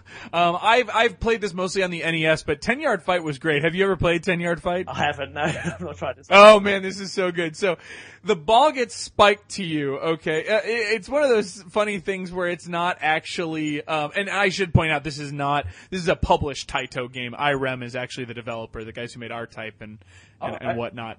Um, but uh, but yeah, it's it's basically a, a vertical, you know, scroller, which which makes sense because you know it's a football field and you basically get the ball and you have your defensive line is like in a square surrounding you. So it's kind of like a, uh, you know, like a rampart, you know, and you just kind of charge up the field as a runner with the ball and try not to get tackled and you see how far you can get. And, uh, and that's it. you know, um, and so it was pretty fun. Um, but again, it has a, a, a limited appeal. I did review 10 yard fight, I believe, on Gaming History 101 though. Uh, yeah, I'll, I'll double check that real quick, but I'm pretty sure I did review uh, 10 yard fight, so. Um, uh, but yeah, it's it's it's a it's a charming game. Again, much like Tecmo Bowl, it's it's just you know one of those games where before you could actually emulate the the true sport, um, you know, it was just a, a fun concept that that borrows from it. So, but anyway, let's see here. yeah, it's here. It's yard NES. Yeah, I did. got it here. Yeah. I found it. Yeah. So anyway, I, I did cover it, and I think I give it a decent amount of uh, coverage, actually. Yeah, I've, I've, Uh, I've seen for what it is. this for that. yeah, yeah, I know, right? So if you want the best 10 yard fight review, uh, because I've got no competitors, uh, there's that. Um, but, uh, let's see here. Um, so next up, there were a couple of other games. I did not play them though, such as BioAttack and Birdie King. Um, and then there, there is the lovely, uh, there was Chack'n Pop. Did you ever play Chack'n Pop? I think I did, but let me just check which one that is. It's like pre-Bubble Bobble. Um, Oh yeah, yeah, yeah. No, I did play it. Oh god, no, I didn't like this game. So just- I did not like this game either, which is weird because I'm sure we'll talk about it, but I loved Bubble Bobble. yeah, I love Bubble Bobble. But Um, but, But- yeah, this kind of predates it. Uh, It's just- and it had a port on the uh, Master System, but that's Oh, wow. about it, and only in Japan. Only in Japan. oh right, but, yeah, there you uh, go. No, I played this. So I didn't really care for it. Um, I just, oh, I don't know. It just, it was just too sluggish, and just the controls are weird. Oh, it's on Legends Power Up. Oh, and it's on Legends too. Okay, so maybe I've had an opportunity to play this, but I've not. yeah, I Played think it's it. on um, Legend. I've got it on. Is it Legends two? I've got the case here with me. Uh, Chack'n. Yes, it's on Yeah, Legends go. too. Yeah, it is on there. Yeah, absolutely. Yeah, it's um, it's so yeah, you're kind of this little. What the hell are you? Like a small little yellow. so, Yeah, someone's you're Kirby with feet. It's got like it's got the enemies from Bubble Bobble in it, like the ghost enemies, and you basically Yes. lay you lay bombs in it. Um, but you can also, again, you can kind of have this defying gravity kind of thing. You can like walk on the walls, like you can go like literally Oh, walk on the ceiling and stuff. And basically, you've got to Mhm. bomb the cage with the heart in it, and then the heart goes flying away somewhere, and you've got to chase after it and go get it. But when that happens, you usually have to go through like a a load of ghosts or something, and it's just, I don't know, it's just it's it's not it's Hmm. not difficult. It's just really kind of or, the controls are just really- Boring? yeah, boring, and it's awkward. I don't know. I mean, but uh, I, I actually have a, a severe problem with uh, the next game we're going to talk about, which is uh, elevator action. Oh, really? Actually, Um, I find elevator action to be ridiculously boring. Um, but uh, just for people who know, I mean, basically you play Agent 17, aka Otto, and you have to descend 30 flights uh, to the bottom of any one uh, building, and uh, guys who are coming to look for you come out of random doors and staircases and stuff like that, and you can jump and shoot, and you can jump on top of the elevator or in the elevator to kind of move around, and then eventually there are staircases to switch it up, and then they do some kind of interesting things where like there are lit, you know, hallways and unlit hallways and things like that, and red doors and whatnot. Um, kind of cool, kind of conceptually like an interesting idea, but I just never really cared for it. I don't know. What What are your thoughts on elevator action? Yeah, I mean, I found it quite. I don't know. I found it kind of easy, really, in a way, because you can like the first, well, at least for the first round of it, anyway, where you can literally kind of just hang on the first elevator and go down almost like half the level, really. Yes, I should point out you can duck. Oh yeah, oh yeah, yeah. You can, and, yeah, you can duck. And, and and and that allows you to dodge bullets and then shoot guys in the either the crotch or the kneecaps, depending on what you think it looks like. Um, but uh, It's it's kind of fun. I mean, I don't know. I, I can see some people like enjoying it more than well, like we're describing. absolutely, um, Right. It probably has its fan base, I imagine, but I, I don't know. I, it's the, all I felt that I was doing most of the time was just ducking and shooting. That's it, and not. And, oh yeah, there's the very, Yes. very occasional jumping over a bullet or something like that, but it's very slow as well.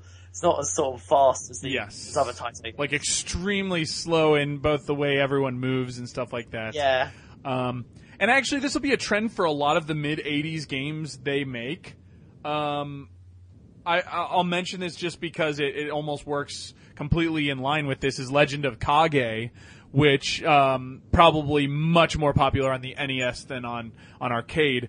But uh, did you ever play Legend of Kage? It's mispronounced Legend of Cage, K A G E. yeah, that's that's what I'm thinking. By almost Legend anyone who talks yeah, about it, yeah. absolutely, yeah. Yeah, and you're basically a ninja who's leaping vertically up through trees, and you're just trying to avoid, you know, things, and it kind of goes on forever. I think it's a a, a uh, vertical form of the endless runner. uh, uh, you know that uh, that's that's very popular nowadays, but um, it was okay. I never really cared for it. Again, I found it to get just boring eventually. But I don't know. Did you? Are you particularly fond of Legend of Kage? Because I'm one of those people who says it's not a good game, but a lot of people think it is. I mean, Legend of Kage is okay. It's a lot. It, I felt it, it was a lot faster than elevator action. It's a bit more ninjery. Um, yeah, well, well, ninjery, but I mean that. You know, it's, it's all kind of. I don't know what the no, no, no. That's a word. That's a word. Uh, we're gonna go on record and call that a word. It's an injury. And, that- and that time you can Um, um, you can kind of climb the trees in this one as well, and and you've got another crazy gravity defying jump again with Legend of the Cage. Literally, Yeah. By the way, let, yeah, uh, uh, the the ninja Kage or cage has a has a vertical that would make the entire like NFL pro team like or NFL NBA pro team uh, you know nervous. Like uh, it's uh, yeah, it's pretty great, but uh, but yeah. Um, Legend of Kage is okay. I don't know. It's on the virtual console if you guys want to try it out. Five bucks, you know. What can you lose? Um, but uh, then um, I think the next game that I'm familiar with is uh, some heavy hitters in '85, starting with Tiger Heli. Have you ever played Tiger Heli? oh, that's um. But Remind, remind me what that one is. is that the helicopter? Sure. You, it's it's it's a vertical shmup where you're a helicopter. Yeah, I think I think I have um, played this one. Yeah. All right, and I've kind of talked about it. If you listen to the soundtrack um, episode, I actually play the music from Tiger Heli on the NES, but it's it's identical in the arcade. It's just a little more adapted and, and sounds better. But Tiger Heli was yeah, kind of a crazy game in that you would shoot things in the air and on the ground. You could get little, you know, helicopters to assist you and uh, and they'll use Taito will use this in a lot of its shooters uh, moving forward. Um, but he's got two bombs, and when he drops them, they kind of blow up the whole screen. And if you get shot in the bombs, it will also unleash them. So it was kind of a, a cool little game. Um, NES port. Uh, I've I've actually got it on the NES. It's it's it's just a great game. Um, but it's a very addictive vertical shooter. A little easy. And uh, spoilers, if you guys want to get through it real fast, hold A, press start anytime you get a game over on the NES game, and it'll let you continue because the game is long. You know, especially for a a shooter. Like you play through it and you're like, how did anyone beat this in one life? memorization, kids.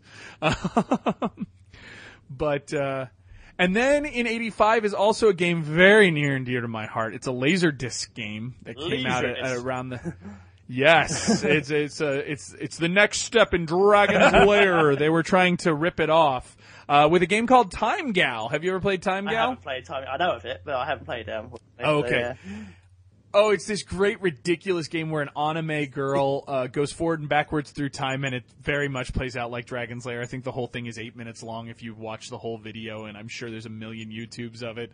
Um, and it was on the Sega CD, which is where I have it. Uh, I think it was ported to the Saturn as well. And of course, there's a LaserActive version, which I'm always on the lookout for. But No, no 3DO version Um, then.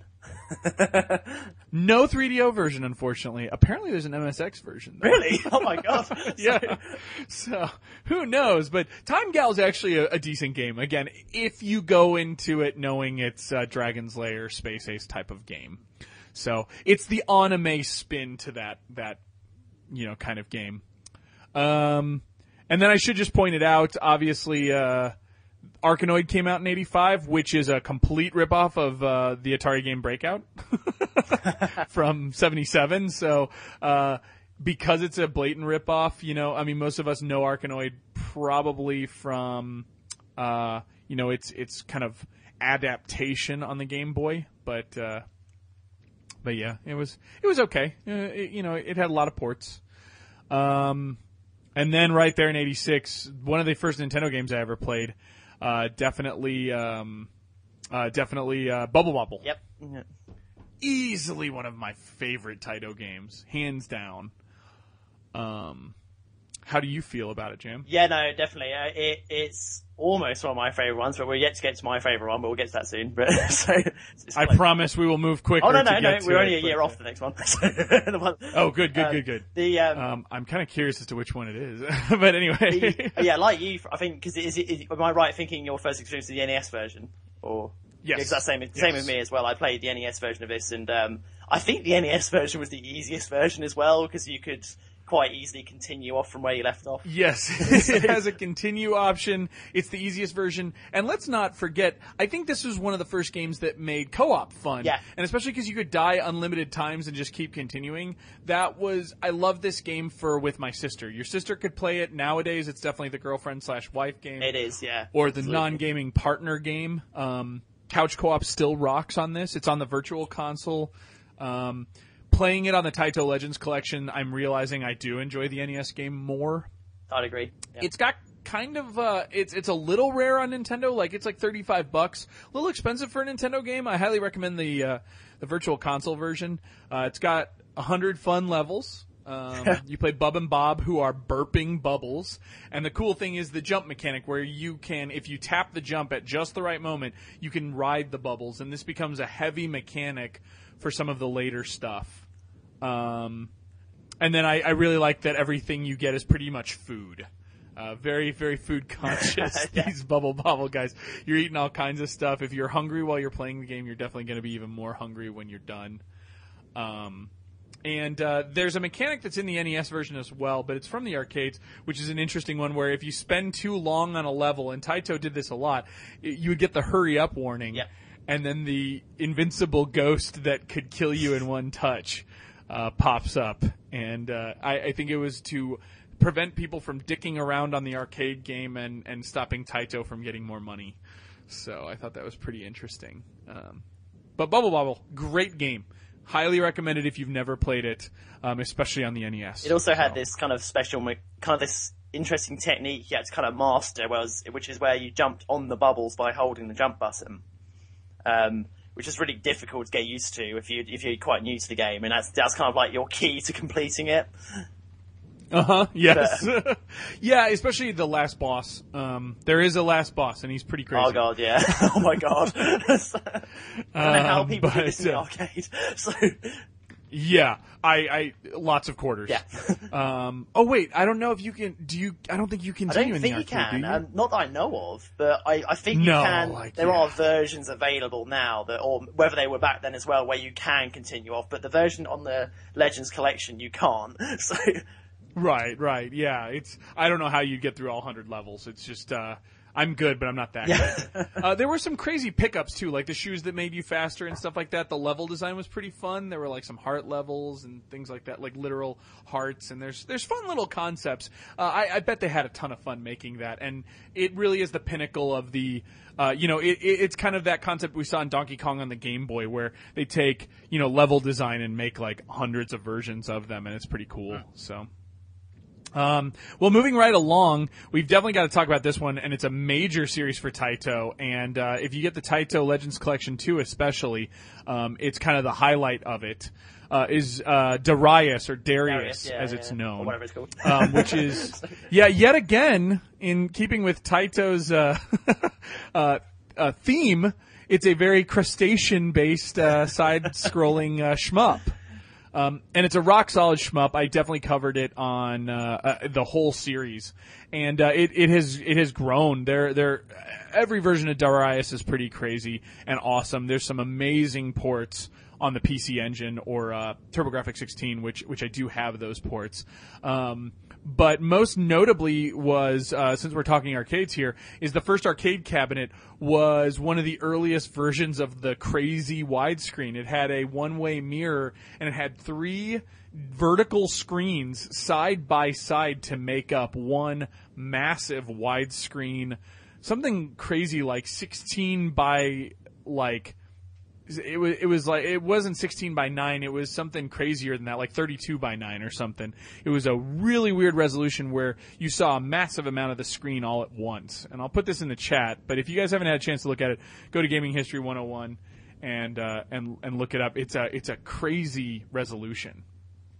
Um and it had uh, we we kind of talked about this Oh, wow. again when we were talking about Guardian Heroes. It had an inconsistent uh, level design. Like you would take certain paths, and then you would only see certain. There were certain paths to the end of the game, and so you'd only see little versions, and you have to really play the game over and over again to see every level. Um, so I don't know. Is this is this your game? I'm guessing not, but Oh no no no! This is not my game. no no, Sorry. but, but no, but I do like I do like this game a lot though. It's um, I don't I don't the one the version I played. I don't think it's this one. I think I played what was it called?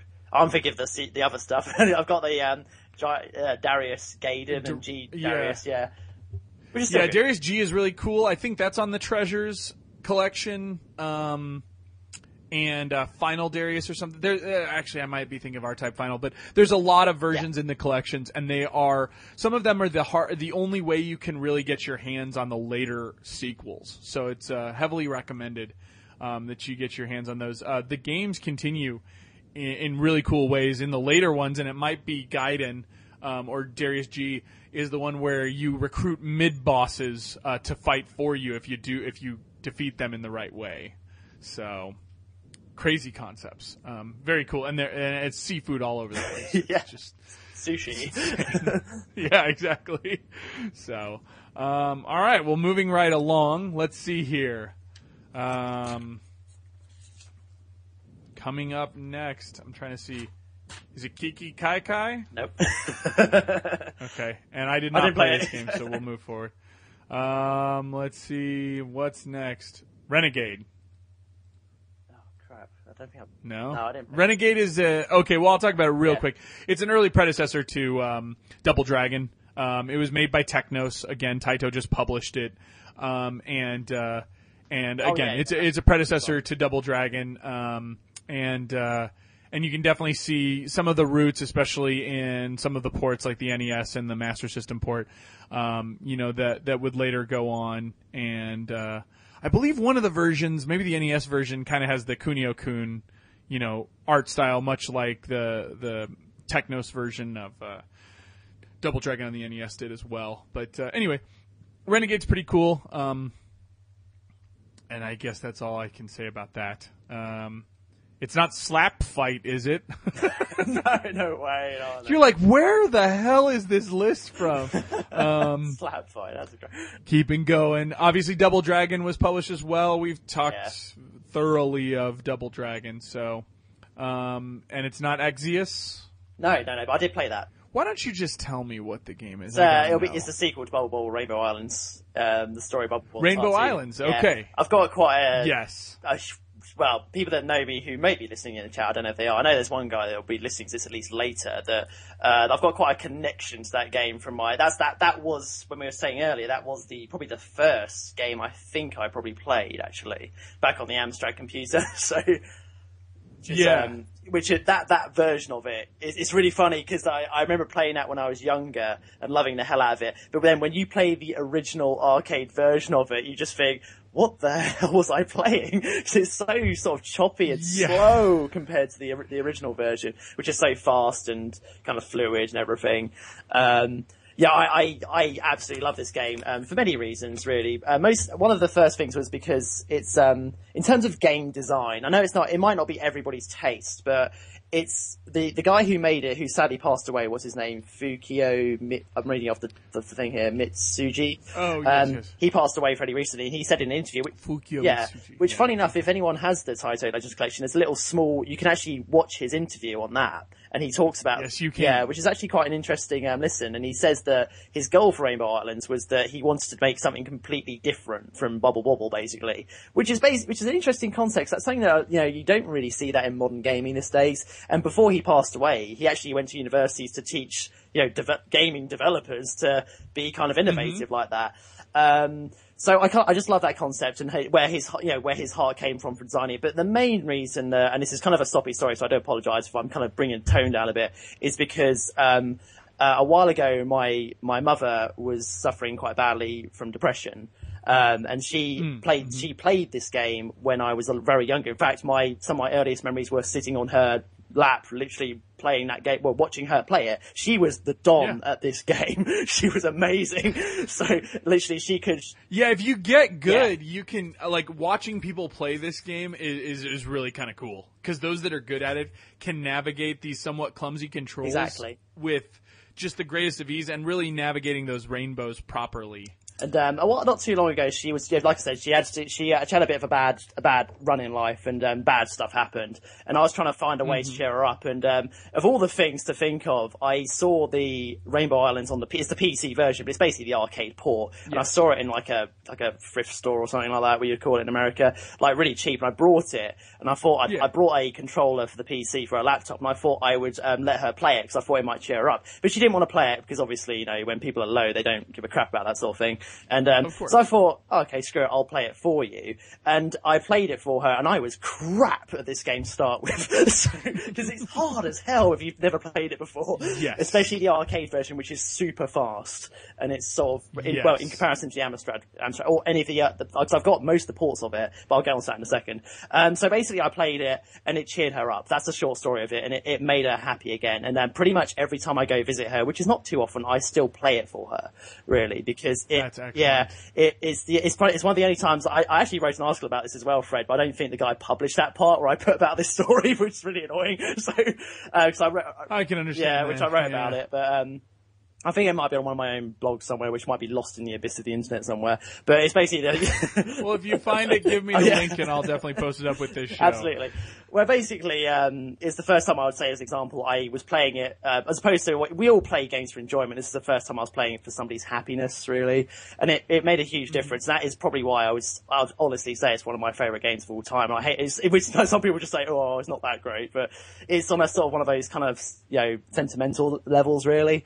Um, Um, and the funny thing is, Fred, after following that, I did get really good at the game. I, in fact, I would say I am a very good Rainbow Islands player. My highest score in it is about 700,000, which is not too far off the, it's not the world record, obviously. Yeah. I did actually, I was so into it, because I, I'm not kidding, I was playing this game at one point, I was addicted to it, I was playing it like four times in a row. When I played it, I'd play the game consistently, four times in a row. So, Wow. just to get better and try and get the high score and everything. I looked it up on the whole, you know, like the Twin Galaxies, which the high score on there was, was it 900 or something thousand, but that's the, that's the game's limit though to the high score, so you can't go any higher than that. So I'm guessing I thought, Uh-huh. so I thought, oh, maybe the only way to do that is do speed runs, but speed running the game is, is nuts because you just die. So, because, Yeah, yeah, yeah. so, It's again, it's a it's a very taxing game, uh, uh, but it's it's very cool. And and just to be clear, while it is called um, the story of Bubble Bobble Two, it's you're not playing Bub and Bob. You're playing a little boy who can make like rainbows, and the only thing that really kind of follows over, aside from the candy, uh, candy or the the colorful style, is the fact that uh, um, that you do collect food all over Yeah. again. And when you get it's to got, the top, got a bunch elements of, food. Bubble Bobble in it. Um, where you know it's got it's Yes. got like it's in fact it, it it's got it copied some of the sprites and stuff from Bubble Bobble. Um, it's basically the, the main True. difference is it's now a was it a vertical scrolling platformer basically. Yes, you are. Yeah, instead of being one boxed in level, it's a it's a vertical scrolling platformer, kind of ice climber esque in the ways that they do like levels. You know, uh, like you get to a certain altitude through each throughout each level. So, but uh, but it's a very cool game, and when you get good at it, like especially when I start getting used to the rhythm of jumping the rainbows and stuff like that, really cool. Yeah, absolutely. Um, The only side note, sorry, Fred, is uh, the you do you do actually do play as Bob and Bob in it. Um, the the the huge I don't know. Oh, you do? spoiler alert, in case anyone's not finished Okay. Bubble Bobble, the first one. But the dragons are actually, you, you, if you get the true ending, they turn into human form. They are. They're adapted. they're yeah, yeah, yeah. You're right. You're right. So technically, that's true. Um, there is a bubble bobble too, though, where you go back and be Bub and Bob. Oh Bob. yeah, and there's then, so many ports where they're just the dragons again, just for the fuck of it, and it's just and and of course they're so charming, and so of course they became part of Puzzle Bobble, which we probably won't get to given our time constraint. Um, but Puzzle Bobble is definitely you know saw some strength on Neo got the Geo. best name in, in over here is Bust a Move.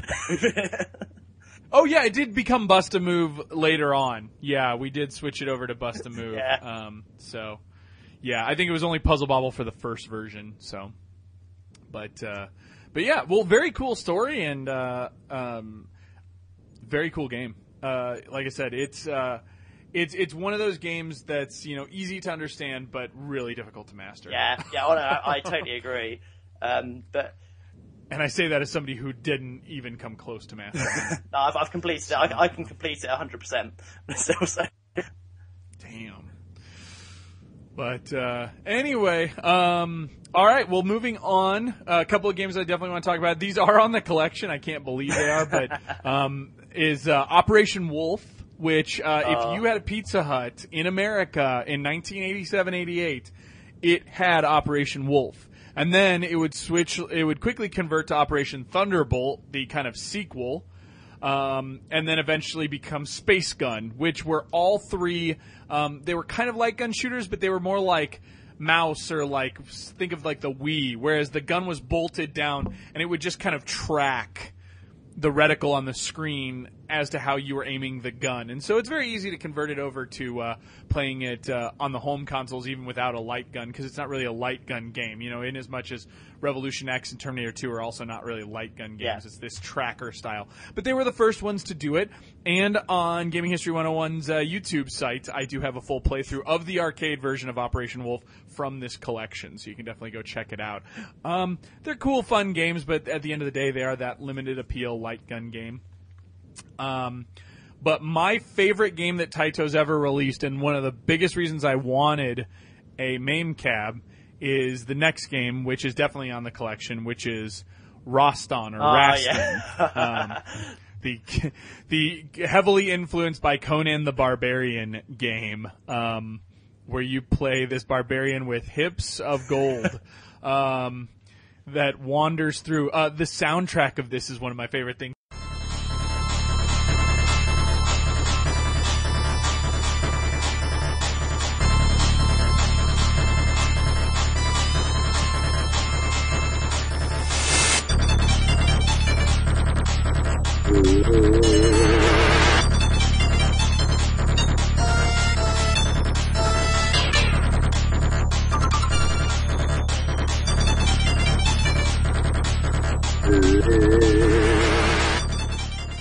Because it's just epic. Um, but I do a large playthrough of this on uh, on the video, uh, and I've actually done it way before this point in the podcast. Um, but uh, it's a great game. Yeah. Uh, where you basically, it's kind of hack and slashy. If you guys ever had a TurboGrafx 16 Legendary Axe, very much borrows the Rastan style. Um, and uh, you know there there are weapons you can get throughout the game, and the platforming is absolute shit. And there are some levels that have some ridiculous platforming. Um, but it is a lot of fun, and you can continue in the arcade. This Yeah. was one of their things where it was the earliest version of free to play, where it was like, how much did you want to pump into it, man? How much did you want? How much? Pump a coin and you can continue. And of course, with the Taito collection, you can continue to To your heart's content. pump quarters in and and you can beat this game, you know, within enough quarters. So, um, but a really good game. I really like it. Uh, although it's got a really, st- I, it's kind of stupid too. I don't know. I don't, I don't have much of a basis behind why I love it, but I, I always loved this game. I just always thought the cab looked really cool, very Conan-y. Um, very barbarian style, you know. I obviously that's the appeal to it. Kind of had this He-Man vibe to it, and I was a big He-Man fan. So Yeah. um, I don't know. Did you did you ever play Rastan? Oh, absolutely. I've, I've, my first play, I played it originally on the Master System over here, and then obviously, um, oh, okay. the, yeah, the Master System port is actually not bad. That's a lot. I did not know it's on Really? Master System. Now I'm gonna have to go hunt down a copy. Like no it. bullshit. Yeah. So, I recommend it actually. It's, it's. I mean, obviously, it doesn't graphically look as good, but it's probably it's a lot easier than the arcade version. Probably because they probably designed it more for you to obviously complete it rather than so. Right. You know, but Which is a huge draw though to me. Yeah. Uh, so, but uh, but yeah, I, I love this game, and uh, this is why I bought the arcade or the uh, the Taito uh, collection, Volume One. Uh, the Taito Legends collection, and then realizing that there were so many other great games on here is why I'm like, whoa. Volume two is pretty good, uh, but it's got a limited appeal and it's definitely heavier in the the Darius or Darius series. Um, but I, I definitely think that that Rastan is, uh, or that uh, the the Volume one is just amazing. So- yeah, Volume One's definitely. If you if people are interested in the chat, that's probably the one you want to go for as a reference to the podcast. So yeah, yes, and most of the gameplay in this uh, in this video on the YouTube page is is going to be that. But um, anyway, uh, just wanted to wrap it up, but but mention a couple of things. Uh, we're not going to really go into them, but I've talked about them before. I was very pleased to see that Zero Wing, which you guys definitely know of in. Uh, in Europe more so than us because of the Mega Drive port. Um, this is the all your base are Oh, yeah. belong to us shooter that was very poorly translated. Uh, the Taito's responsible for publishing that. Um, they are also responsible for publishing a great Data East uh, Superman game, which uh, I, I was one of the first things I played through on my cab. It was in '88. I think we've talked about it before on the show. I just can't remember exactly where. And last but not least, I have to mention something that was a gem I just found on the uh, collection uh, while playing through on this, and I was so happy I did because it's an amazing game. Is did you ever play Thunder Fox? oh my god, that game is awesome. this game is the greatest thing, and you have to play it. I, I play a lot of it on the video as well, and it's just the most batshit. I can't believe this existed and no one talks about it. Game. Topless auntie kind of character. Yeah, you play this secret agent who is completely, yeah, like you said, completely topless, kind of Arnold Schwarzenegger esque. He's running around in like bionic commando boots and like blue jeans, and uh, he's got a big fucking knife. That's all you need to know. and that's yeah and and he you just i mean it's Rush'n Attack only fun um you just slash people to bits and then occasionally they do stuff like take out this tank and you're like what and then you have to like stab a guy who comes out and he gives you grenades to hurl at the tank. And occasionally you'll pick up different things like flamethrowers and bazookas and and all kinds of fun stuff. And then there are random shmup levels in between. It's like the weirdest mix of like contra and a shmup and double dragon and Rush'n Attack. It's just ridiculous and it should never exist and it's just beautiful. And of course you can continue as much as you want to.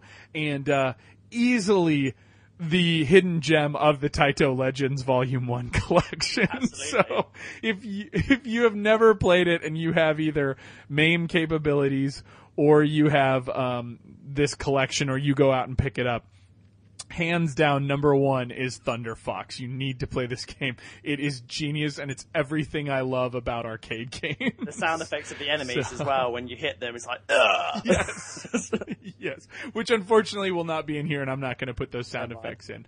But uh, but again, uh, Taito has a long running series and and a lot of uh, great games. Um, and we didn't we only touched on you know kind of scraped the surface of what they've got. They continue to make arcade games all through the 90s, which was would probably cause us to need a, a different, uh, a whole nother podcast. But they'll go on and do some crazy stuff with uh, Space Invaders and the Bubble Bobble series. Obviously, we talked about Puzzle Bobble or Bust a Move. They'll do the Lufia series on Super Nintendo and, and all kinds of other stuff. So definitely check out Taito. They're a great developer. Um, and definitely check out the Legends collections. They are very cheap in every way, shape, and form on Xbox, PS2, and stuff like that. They are not hard to find. They are very cheap. So, um, so real quick, we will uh, wrap this up. But Jam, where can we find you on a regular basis? Uh, the, probably the easiest way to find me is to uh, go on Twitter. It's the Jamster at Jamalais, uh, J-A-M-A-L-A-I-S, uh, to figure out where I'm doing and, well, what, if, what I'm writing and where it's going as well. That's definitely the best way to find me. Yep. Excellent, excellent. Yes, and uh, and and you do some freelance work and things like that. So very cool. Definitely, people uh, check it out. Uh, sorry, I'm just looking this over. Did you know that this is crazy? They are responsible for um uh for Raiden three on Oh, really? Raiden three on the PS2. yeah, they're the ones who. Taito did that one, and then they did Target Terror. you remember that terrible game that was ported to the Wii? That that's uh, that's on there as well. Anyway, um, and uh, you can find me at gaminghistory101.com. Uh, definitely subscribe to the podcast. Feel free to check out the articles, things like that. I've switched it up a little bit. I now do news stories whenever there's like retro stuff, and people because I can't cover every game, I definitely put stuff on there. So, um, you know, I recently had somebody who did a playthrough of Hell. Um, I'm also gonna link. It should be live by tomorrow. The Polygon article that was recently done. Uh, I think Frank Cifaldi did it. Uh, it's an amazing Street Fighter Two. Um, recollection of the uh, of the development of that game as told by the development team. So it's an amazing article. I definitely recommend people check it out.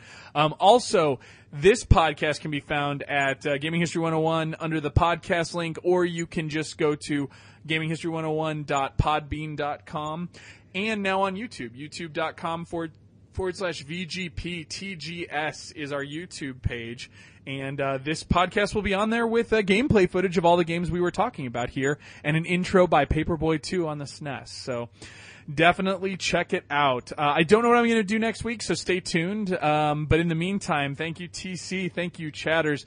Jam, thank you very Anytime. much. Uh, thank you, All Games, and we are out.